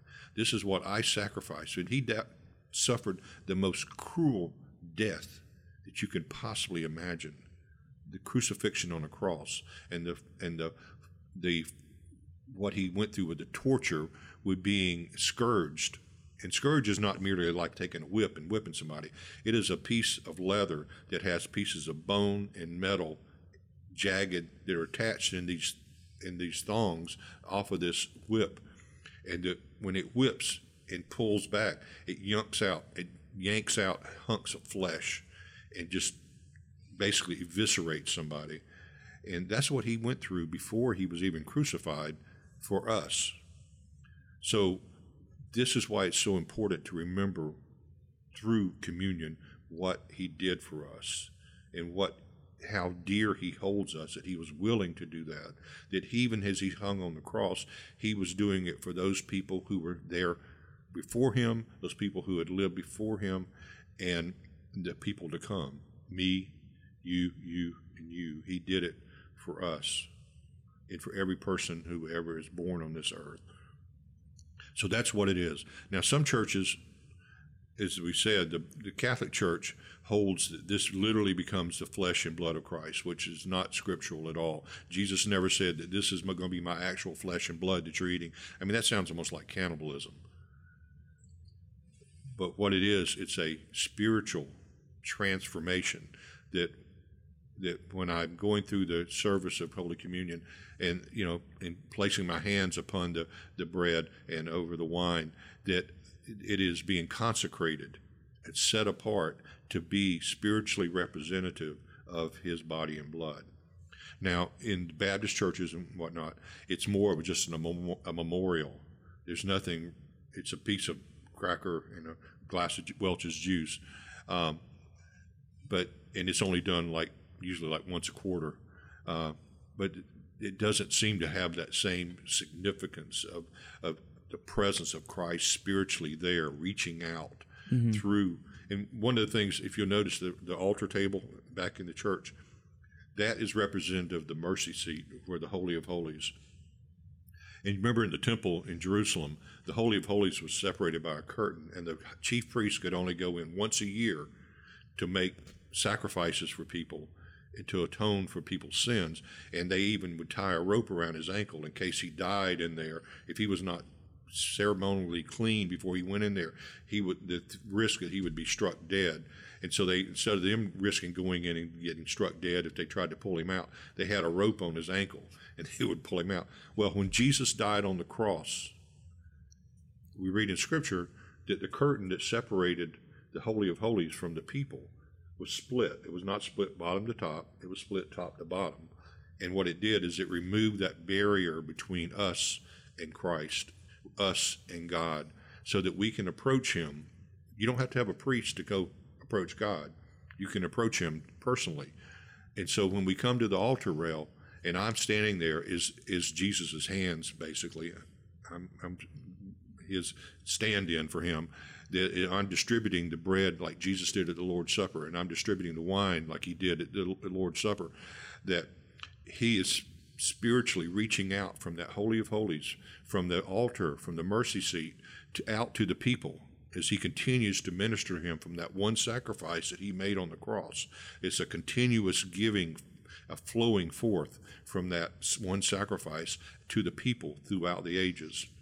And so that's one of the significance that I think that me, makes for our view of what the Eucharist, or also called communion, or called the Lord's Supper, is um, for our people. Um, you know, and like I mentioned, there are seven sacraments. There, the first two was um, baptism and Eucharist, and then the other ones, and just in my mind's not weak. I just want to make sure I don't skip one of them that it's confirmation, which we'll talk about in a little bit, reconciliation or confession. This is where you can kind of go into the confessional, and but you don't have to be in a. You can do it personally with me. uh, we can sit and talk or whatever. Unction is when you, or sometimes it's called last rites. Unction is if you're visiting the sick and you're anointing them and praying for them, or if they're they're ready to leave this world, you can go and, and, minister to them and maybe give them, if they're able, give communion before they pass away and pray with them. So that's one. And then marriage, and then holy orders and ordin, or ordination. And all of those are optional except for for communion and baptism. Those two were instituted by Christ and said, this is what we're to do. You know, getting wet will not save you. It's being obedient to his teachings and doing that and it's significant that you are dying to your old self under the water and coming back up as a new person in Christ. So those two are that. The others, not everybody's going to be married. Not everybody's going to be a, a deacon or a priest or a pastor. Um, not everyone may be able to have um, um, unction or, or, last rites um, just because of the situation, and um, and not everyone who is who is a Christian is necessarily to be confirmed. That's just a practice we do in the liturgical churches. So those are optional, but the other two are are the ones that are mandatory. Okay. So the your view of the communion is kind of like a middle ground between the Catholic view and the Zwinglian view, where where it's like it's not literally being transformed, but it's also not at all symbolic. It's kind of something in the middle it's with a spiritual, spiritual presence. manifestation. Okay. All right and it's if you wanted to say supernatural. Okay. Yeah. From Christ, not by me. Right. Yeah. All right. And for our next question, if God is truly omniscient, do we really have free will? And I would say absolutely yes. It was probably the greatest gift secondary to Jesus Christ and grace that we were given is that you know God did not want us to be automatons, as I've used that term before, but He wanted us to be individuals. In in creation, you know, man was the man's creation was different from the rest of the animals and the rest of the plants, the rest of the the planets, stars, everything else. Everything else was spoken into existence by His word. Let there be light. There, there be water. Yeah. Let there be land, the stars, and all this.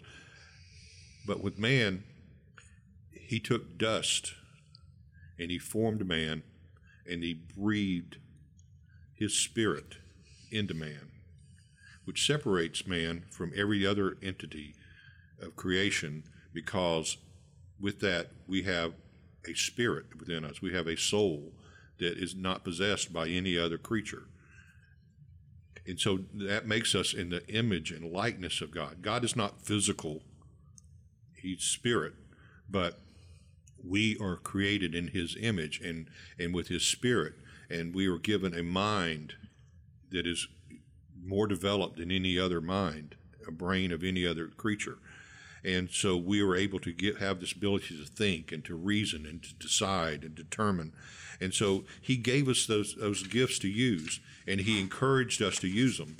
The, you know, God does know everything. He knows what will happen for everybody, as it says in Scripture, that he knows the number of hairs on your head. You got a lot of them.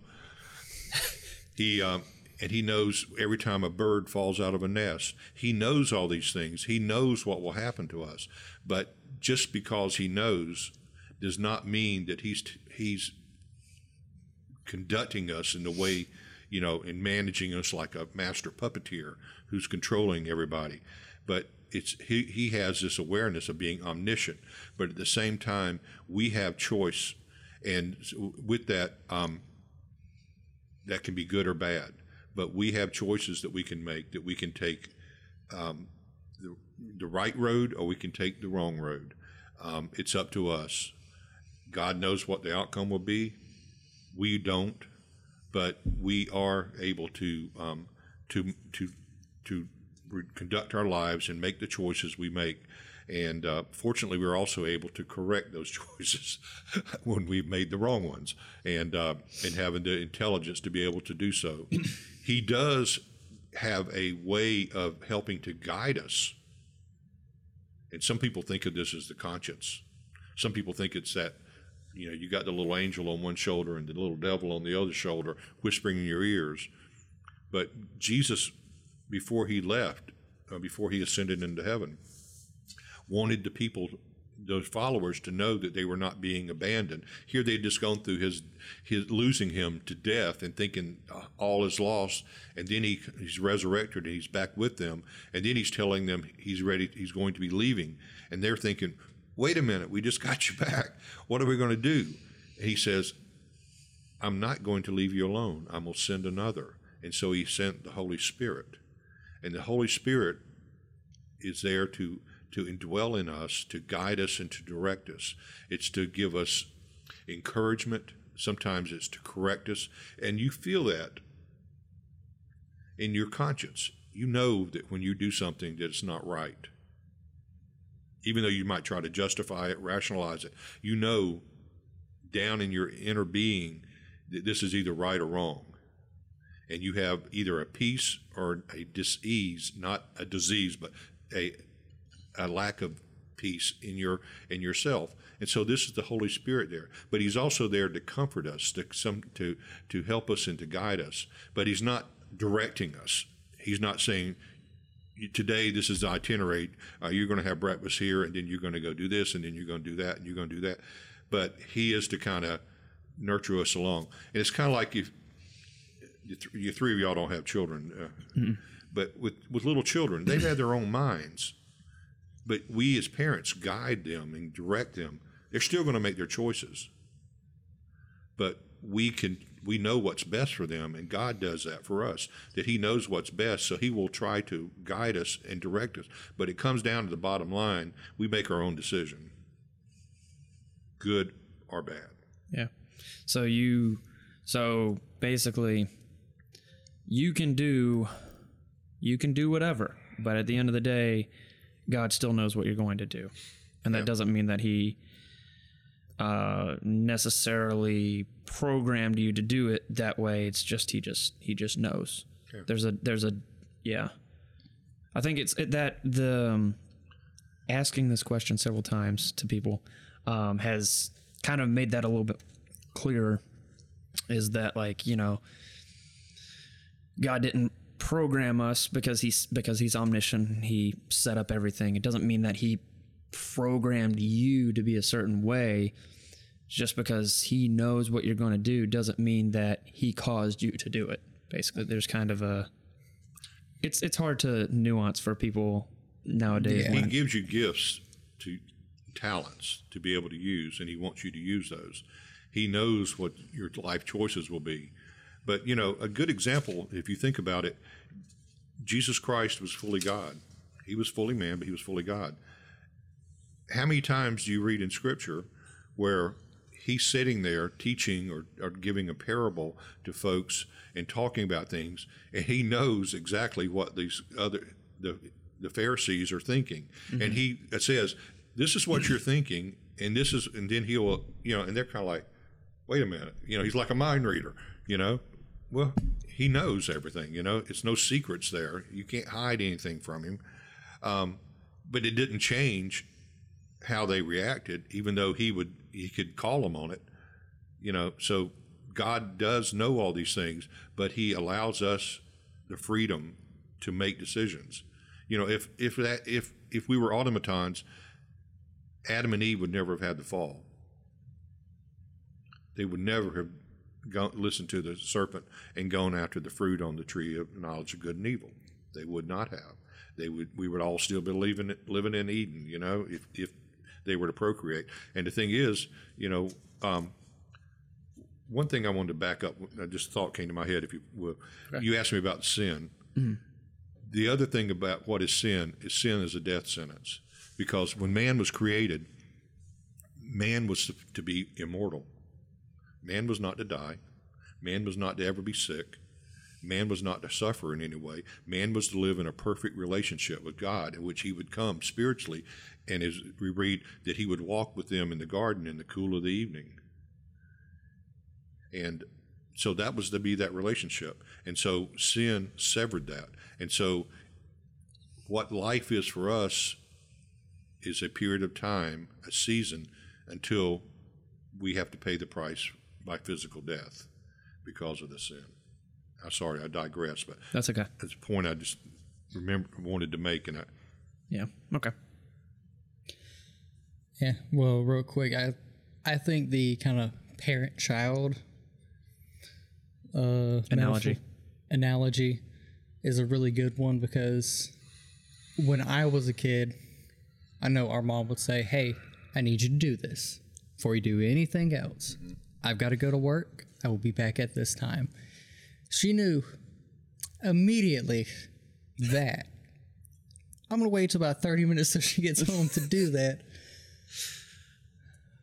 And so just like I have free will to say, go plan the game, watch some TV before I get anything done, we have the free will to do what we want, even though the outcome's already known. So I think that's a good way to kind of bring it into more earthly terms because I know that a lot of people can get hung up on that. Yeah. you know, and he knows that if you do these things, this is what the outcome's going to be. Kind of use your analogy with the parent there. You know, if you're a little Johnny and I, I tell you, don't touch that burner over there, it's hot, it will burn you. Now, I have a foreknowledge of what will happen if you ha- do that. I'm not equating myself with God, but sure enough, what happens when you touch that burner? It's hot. You get burned and you have pain. And, you know, so we've been given directions and guidance and, and God, but just much more on a greater supernatural level, He knows what is going to become of us and what our choices are. Alrighty. And for our next question, do you think religion and science are at odds? Not necessarily. I think it can, people can make it at odds. Um, I thought about that question a lot. I was contemplating that last night and looking over these. You know, Christians often have a differing opinion as to the creation of the world as far as the minutia, exactly how it happened. You know, um, most, like myself, choose to embrace the biblical account um, of the seven days of creation. But there could very well, as some said, been a big bang. And I like what this one uh, friend of mine told said. Said it could have been, you know, God said, "Let it be," and bang, it happened. I mean, He spoke the world into existence. He could have very well have done it that process. We weren't there. Right. I mean, he could have very well over. I mean, to him, time does not matter. It's not something that God has. He doesn't work in time. Man has time. Time is part of that limited lifetime we have. It's part of that death sentence, if you would. I hate to sound morbid. That tick tock, tick tock. You have so many days, and that's it. So he, he could, he- for him, he, he's eternal. He has always been. He always will be. So time is no reference for him. As the scripture says that for him, a day can be like a thousand years, and a thousand years like a day. So were that seven days of creation, 24 hours, three, you know, consecutively for seven days? Or was it seven periods of time, of seven developmental intervals of time? It could have well been, you know. I like to just keep it simple, you know, follow Genesis. And a lot of, even now, archaeologists and stuff are finding that a lot of things in Genesis that scientists have said were not true are having to go back and say, uh, they might be right. We're finding more fossil evidence. We're finding more things, you know, confirming the flood and all these that happened, you know, um, worldwide. But anyway, so it could have been that. There could have been that. There's some believe some Christians believe in old Earth theory, where like millions and billions of years. Some believe in new Earth of six thousand years. If you follow the biblical account in Scripture and you the genealogies Adding the follow through. Yeah. but we all agree that God had his hand in it. Mm-hmm. That's the key. God was the one who started it, and he's the one that created it. Um, most of us don't believe necessarily in evolution. I don't believe that man came up of, from a lesser animal. I believe, like I said before, that God was that man was created by God in his image, uniquely from all rest of creation. But there is an aspect of, of evolution in all of life, and that is adaptability. We adapt to our environments or you die. species, whether plants or animals, that can't adapt to changes in environment will die out. They either adjust and adapt, evolve, or they don't. and so there is that co- component of it. Um, you know, so science and, and religion do not have to be at odds. The, the greatest science scientists of the ages early on were religious people. The Roman Catholic Church had one of the greatest sciences departments, if you would, with um, with um, telescopes and with uh, their observatories and all these uh, uh, philosophers. Um, Newton was a was a was a Christian. You know, he and he, here's the one who developed you know physics and and all these concept advanced mathematical concepts was a Christian. There was uh, many many more who were Christians, but yet who were leaders of science. So it's only man who re- rebels against God that can put science in in contrast or in in in odds with Christianity or religion. So pretty much there does not have to be an odd at odds between the two. It's pretty much whether man chooses to make it that way or not. Yeah. Yeah, I'm glad you bring up the Big Bang because I think during the last interview, I can't remember if it was me or the pastor bringing that up, but don't limit a limitless being. Yeah. Right. Yeah, that we've um, this is this is one of those things we discussed. Uh, we did a two-parter on um, the origins of life in the universe and going through um, the religious theories and the um, secular theories, kind of comparing and contrasting strengths and weaknesses. And um, I incorporated arguments for God's existence with that. Um, one of them being uh, that basically I, my mind is blanking on what exactly. I think it's the cosmological argument. Basically, um, if you believe in the Big Bang, you believe that all time and matter came into existence at one point in time, and that's as far as science can go. That And- that's all it can do is tell you that that happened, And, that there was a catalyst for it. Right. It, it cannot infer what that catalyst was because there's literally no way of going back and knowing. And so, where the cosmological argument picks up is the cause of that was something strong enough and intelligent enough to create everything in existence, which is God. You know, and you know, the to me, it actually takes more faith to believe in evolution than it does to believe in creation. Because I mean, you're basically saying that if I have From a probability perspective, it's far less likely that all this stuff just happened randomly as opposed to there was an intent to it. Now, that'd be like you know you had a bunch of amoebas and and they turned into metal, and through the process of billions of years, it became a 747. You know, Yeah. and so to me, it, it does require more faith, and plus the fact something you touched on there is that those who deny God's existence uh, and God's uh, part in creation hit a blind spot. that can only go so far, and they can't explain beyond that point. Whereas with creation and with uh, God and Christianity, we have a defining moment. Now, do we understand God? Can you wrap your mind around the fact of God being infinite? Man cannot grasp infinity. We can think about it, we can do mathematical formulas for it, but we really have a limitation on our ability to grasp the infinite, something that is unending. Our universe is excuse, our universe is infinite. It has no boundaries. Now, does can you wrap your mind around that it it, it, it never ends? Well, it's got to go somewhere. That's our mind thinking, but mm-hmm.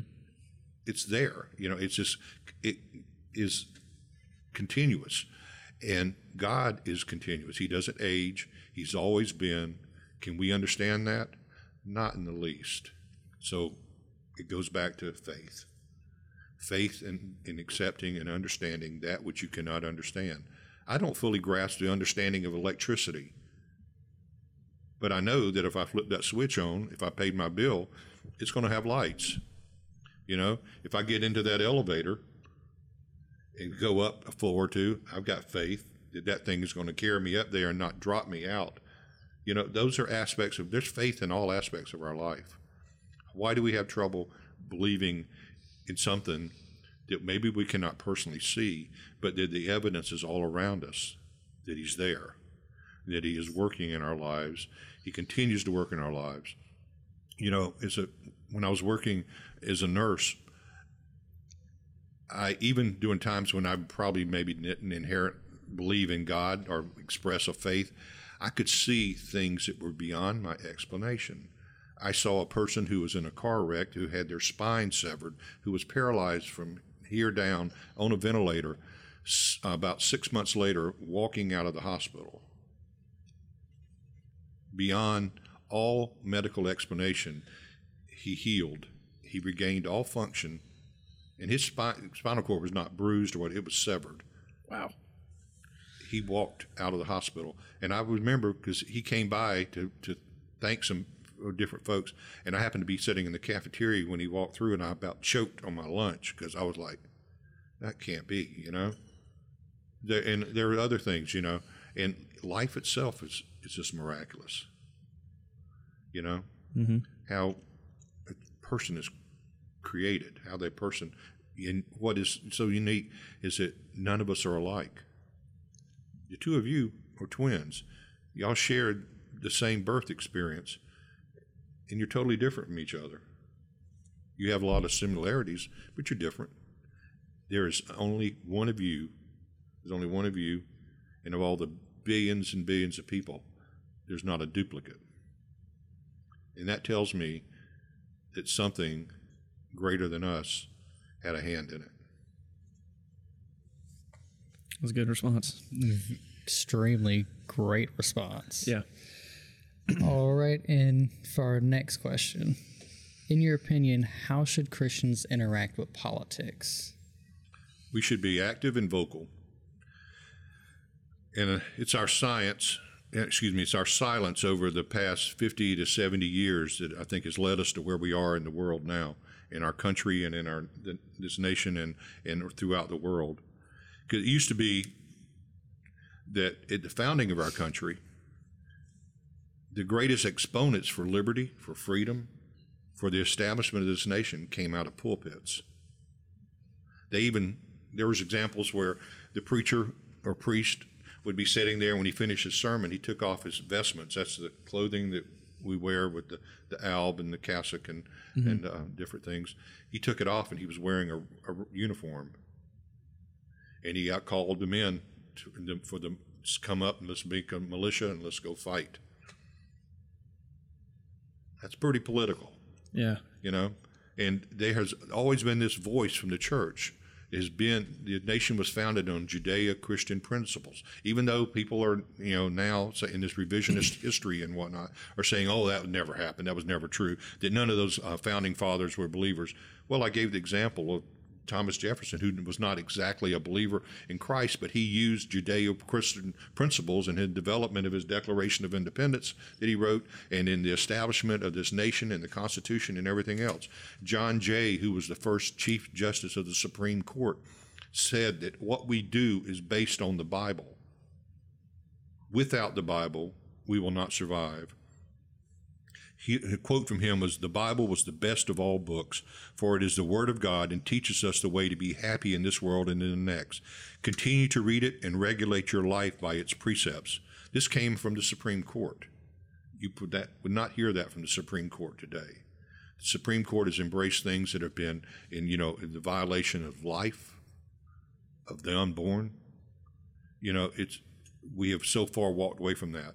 But I find that most of the problems we have can be laid at the foot of those who abandon the pulpit and not speaking out politically about what this nation should do or should not do and how it should be governed or not be governed. That you know that was very loud and focusing and, vocal on the needs of the people about about the eradication of slavery came out of the pulpit where do you think the abolitionists came from? It came from the pulpit. It was those leaders were Christians who spoke out against it. Those who talked about the personal light, rights and freedoms of individuals came out of the pulpit. That if we follow Jesus' teachings and do what he tells us to do, then we can be a great nation that will be blessed by God. And so, as I said, John for John Jay, the the Bible was his benchmark in the decisions he made, and for most part, everything that we have in for the beginning of the Constitution and the um, the uh, Declaration of Independence used as their guide scripture and writings from earlier theologians and whatnot um, in developing what we would have as this democracy or this republic democracy um, for the United States. And it is said that we would either rise or fall depending on our relationship and obedience to God. And I just had a note here. Um, if we reject God, and this nation will fall, and it is our task to be biblically correct, not politically correct. If, a, if the pulpit is muzzled, then we are not doing our job, regardless of the threats. And one of the things I'll point out, it was um, Johnson, Lyndon Johnson, who passed a law in the 50s that was trying to attempt to muzzle the the uh, pulpit, the, the preachers, that they should not speak out against political entities or politicians or whatnot. And he tried to prevent that. Well, fortunately, not all have been obedient to that, but a lot, but that and along with some other desires to try to be politically correct and cool and hip and with it with the with with society in the 60s and this the revolution um, actions that were happening then um, we have fallen you know many churches have taken the position that oh we're not supposed to get into politics. That's a separate thing. We're just supposed to talk about souls. Well, if the government's affecting the life of people, it's affecting their souls. And so we should be vocal in, in our position, and not in my opinion, but in the position that Christ has laid out for us. And that is to spread the gospel, the good news of Jesus Christ, and all that that entails. That was an informative answer. Yeah. Um, what would you say? Because you, you did kind of allude to some people that are like this. What would you say to certain people that will say, uh, separation of church and state. You know, you need to keep your political opinions and your religious opinions separate. I feel like that's kind of censorship on uh, just trying to get you to not act on your religious well, values. First off, the the, the the thing that they throw up about the separation of church and state was a fallacy. It was never part of the Constitution. It was a letter that Jefferson had with a Baptist pastor about a position about the, the separation of church and state where the church I mean, the state could not tell the church how to act and what to do as far as their expression of their religious faith. That's what that was that there was this wall to separate the, the church the government could not control the church. There was not to be an official national church that people were able to believe and practice their religion according to to um, to their guidance, you know, uh, from God, and that they have totally twisted this thing around to say that oh, there's a separation of church and state, and that the, the church cannot have any involvement in this in this in this state. Well, that's absolutely incorrect. It was the other way around. That the, the state cannot have control over the church, but the church had every right to have you know to make opinions and to express those opinions uh, in trying to influence what happened within the, the government, to keep the government from becoming roughshod, to become another, you know, um, fascist state or whatever, which we are rapidly seem to be heading towards a type of fascism in our in our country, which you are muffling, muzzling people and you're not allowing people to have freedom of speech and not allowing them to um, to um, to follow their beliefs but that we are have to try to be you know politically correct and and that the majority should have to submit to the minority you know that you have a few people with a opinion that, that that that's supposed to be the one that everybody kowtows to and instead of the other way around so this separation of church and state is absolutely incorrect. It was never intended for that. Because I mean, at the same time, what Jefferson have said that you know that, that the Christianity was the best way to govern? Following the precepts of, of the Judeo Christian religion was the best way to govern people, to have fairness for people, to have where you have equality of life, that you have this life, liberty, and the pursuit of happiness. It was due to what was expressed in the Judeo Christian values, which is, does nothing but to uplift man and not to tear man down.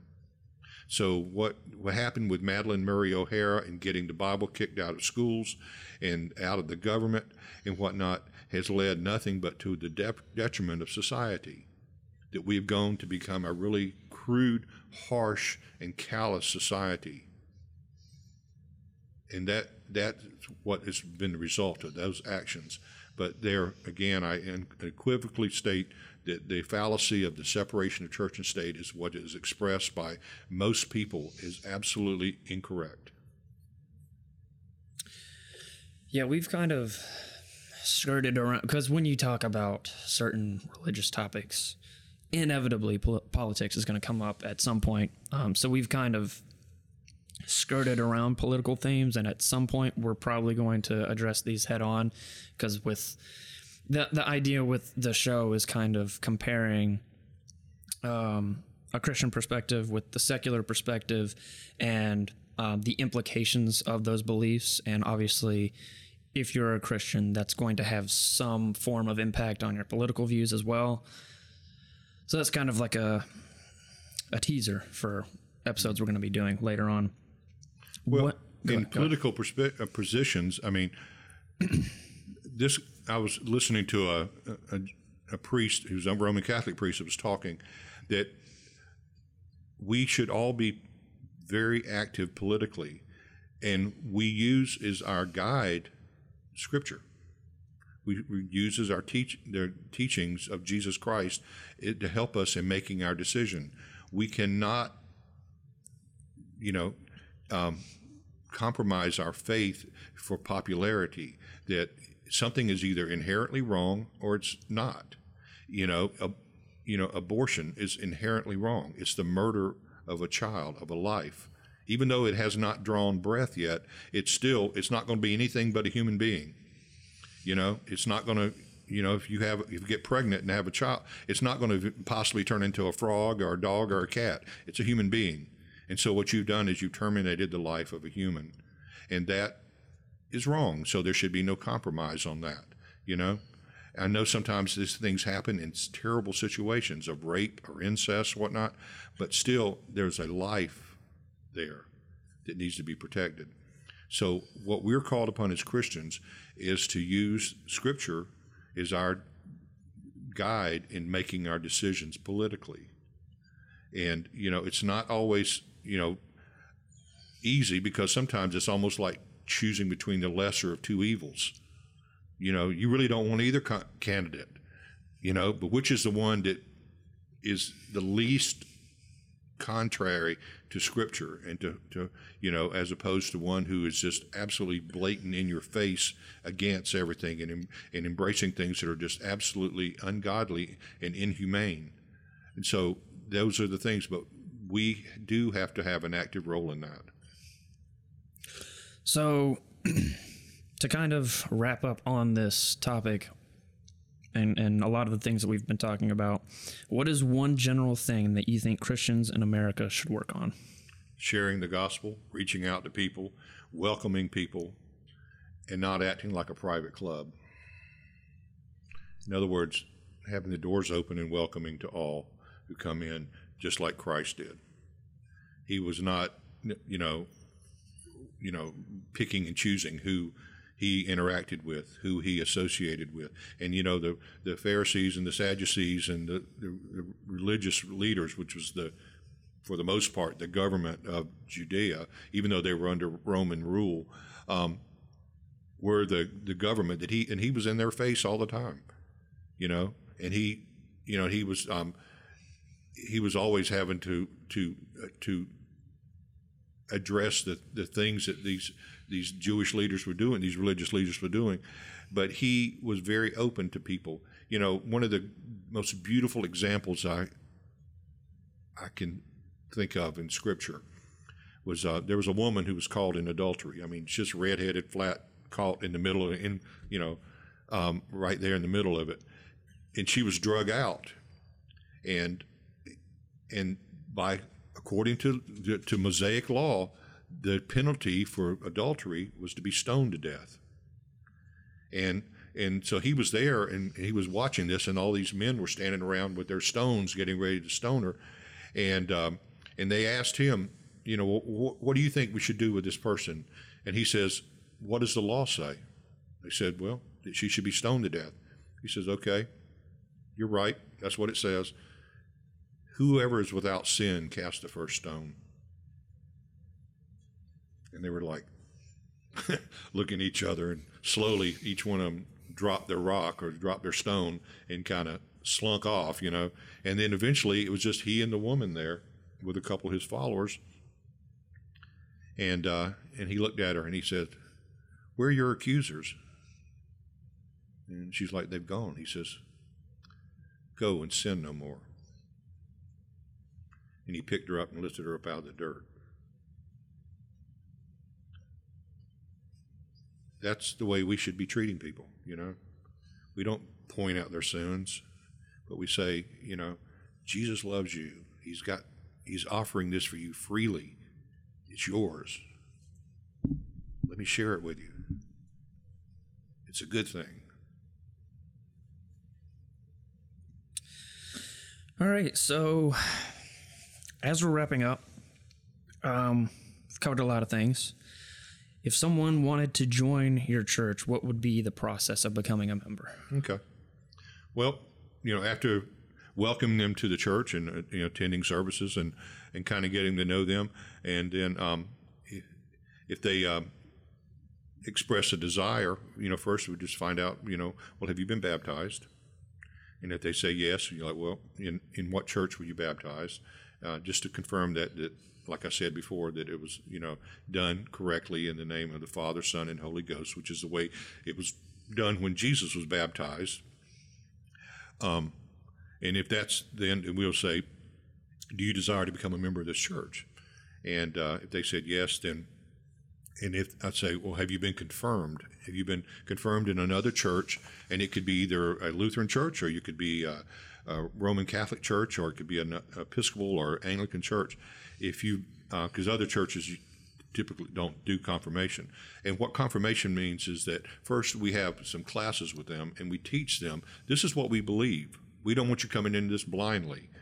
We want you to understand that we believe, you know, in the gospel, that we believe um, um, in the creed, we have three creeds that we use, which is a statement of faith, is all it is. Some churches say, well, we don't use creeds, creeds, but they'll have a statement of faith. Well, that's what it is. That's, it says, yeah. you know, we believe in God the Father, God the Son, and God the Holy Ghost, and we go on through the, the creeds. And we have one that we use pretty much every Sunday.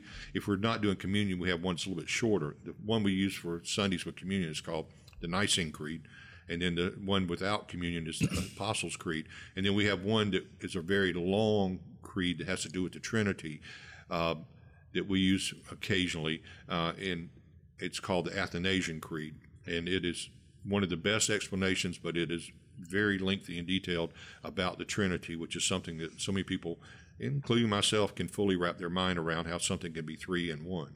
But so we have that. Once they come to understand the way our church is governed, the way we worship, what our core beliefs are, then if they already, then we will make a time when the bishop would come to our church, and then they would come before the bishop, and this is where you make your public profession of faith. And this is what differs between, like with the Baptist church, where you walk down the aisle right then and, and talk to the pastor and, and get voted on or whatever. But what we do is that the bishop would receive you, he would lay his hands on you, he would pray for you, he would anoint you with oil, and then he introduces you to the church. This is brother so and so or sister so and so is a new member, and uh, let us all enjoy them. And instead of voting, we don't vote. You just, you know, we acclamation. You know, say we there's some say um, some part of the, the, the confirmation service that has where the people are involved in that and making affirmations. And then at the end, we just basically kind of applaud and welcome. And that's how you become a member of the church. Okay. It's been it's good. So it's it's not less kind of something you touched on. It's not just an emotional response that I'm sitting back in the pew and the preacher done got on my toes and I'm feeling guilty and I'm gonna head down to the front mm-hmm. because a lot of times you don't have a clue as to what those people are believing. All you know is that you felt this need to make an altar call and walk down, which is I'm not saying anything wrong with that. Please understand, but you're not fully informed, and what we're doing is to make sure that you know exactly what we do because there's no secrets. It's not like a hidden club that you got to know the secret handshake or anything else like that. It's just this is what we believe, and if you accept that, then please join us. All right. Yeah.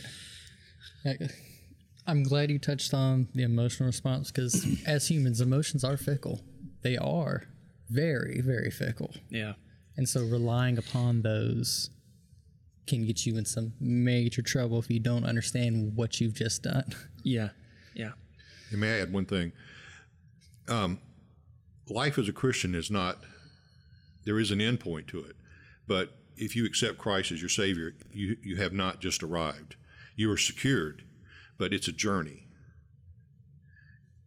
through your life. You start as a babe, you know, and you grow and you mature as a Christian, you know, and you're going to just, what does a child do when they're trying to learn to walk? They're going to fall down. They're going to skin their knee. They're going to, you know, and then as a teenager, you make probably have some bad decisions, but you you get those corrected and you continue on. And that's what the journey with Christ is: is walking with Him. See, that's important. You don't walk to Him; you walk with Him. And the end point being that you finish your life here on earth, and then you're with Him for eternity. But it's a journey, and that journey can have failures, faults, fo- foibles, all this through that. But and that's why it's so important to have fellow believers around you to help you in those times when you're in times.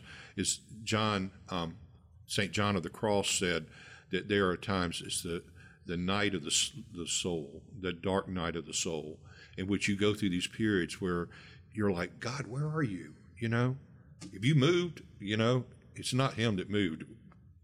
I probably have moved, and so you go through these periods of time where you you feel like you know I'm alone. I where I'm through a hard time. God's not hearing me. I feel like my prayers are bouncing off the ceiling. Well, every prayer is an- heard. Now, will it be answered the way you want it? Maybe not. Billy Graham always said that the prayers are offered, um, you know, in ways in which God will always hear and respond us. And then Charles Stanley, if you've heard of him, he's a pastor, a big Baptist church in Atlanta. Um, he, he's a really good teacher of, of Scripture. Uh, but he said that prayers are answered in four ways yes, no, maybe, and my will and my is sufficient. And so this means that sometimes we get what we want right away. Sometimes the answer is no, you, you don't need that. It's not good for you. I know the long run, so no. Three, we'll see, just give it time. And but the fourth is my grace and is my will is sufficient. That means just trust in me and you the right thing will happen to answer your prayer. And uh, you ever heard of that song by Garth Garth Brook Brooks? Uh, Thank God for unanswered prayers. I don't know if you ever listened to country music or not, but he's singing about that. Michael does. I don't. Yeah. He's singing about this. Uh, his love unrequited his, this girl he was in love with in high school and how it didn't work out and later he, he married the woman who became his wife and looking back at that person that he was so in love with and he was like thank god for unanswered prayer because he had been praying that that would work out and realizing boy that would have been a real bad mistake looking because you know hindsight's 2020 Oh yeah. Yeah. And e- even from a sec- secular viewpoint, everything's going to happen the way it needs to. You might not have an answer now, but in the future, you'll be able to look back and go, I'm glad that didn't work out too well. Yeah. Amen. All right. Well, is there anything else you had, Michael? No, it's It's been a very, informative, very enjoyable. informative and uh, fruitful interview. I think this is actually going to be our longest episode we've done. Oh, really? Yeah. So it'll it'll be good. Wow. and we appreciate your time. We appreciate you sitting down talking with us, and it's been a pleasure. Yeah. Next week we're going to be, or next week on the podcast, you'll be hearing our thoughts on our on the service we're going to attend tomorrow. That sounds that always confuses me when I say it because like in real life we're going to service tomorrow and we're talking about it tomorrow, but when people hear this, it'll be a week from now. So anyway, Well, this is a little book on the catechism for Anglicans and Episcopal. Okay. You're welcome to have that. And if you don't mind, I had a, a book that I, this is by um, uh, Alister McGrath. He's a Mm-hmm. former atheist. And uh, it's an interesting book. And uh, I've heard of him, but I, I haven't looked into any of his. I would like stuff. to give that. He handed it to David, just so you know, because David's nobody atheist. knows what happened because it's uh he just I'm sorry. it's okay. People can't see, so we have to It's like the, the book is The Twilight of Atheism. okay. Interesting. I will. Ha- I'm gonna make you Y'all read share it. that. I'm gonna make you read it, and then we're gonna do an episode, and you're gonna tell me what you learned. Dun, Maybe dun, one day, if I remember. And there's another. There's another. I throw in real quick. There's another um, author, um, Josh McDowell, that's really good, and it's uh, evidence that demands a verdict. He was an atheist, former atheist, and, uh, and uh, but this guy, you ever heard of um, Christopher Hitchens? He's really he's passed away now, but he was a really outspoken atheist. There's a debate I want to show them at some point between him and Craig. and Alex and uh, Alexander uh, McGrath um, um, debated him on that. Okay. Gotcha. as a former one with a you know Having that experience. yeah Yeah. So, Okay. Cool. Well, it has been good. Um, it's been real. It's been fun. It's been real fun, and uh, we will see you guys next week.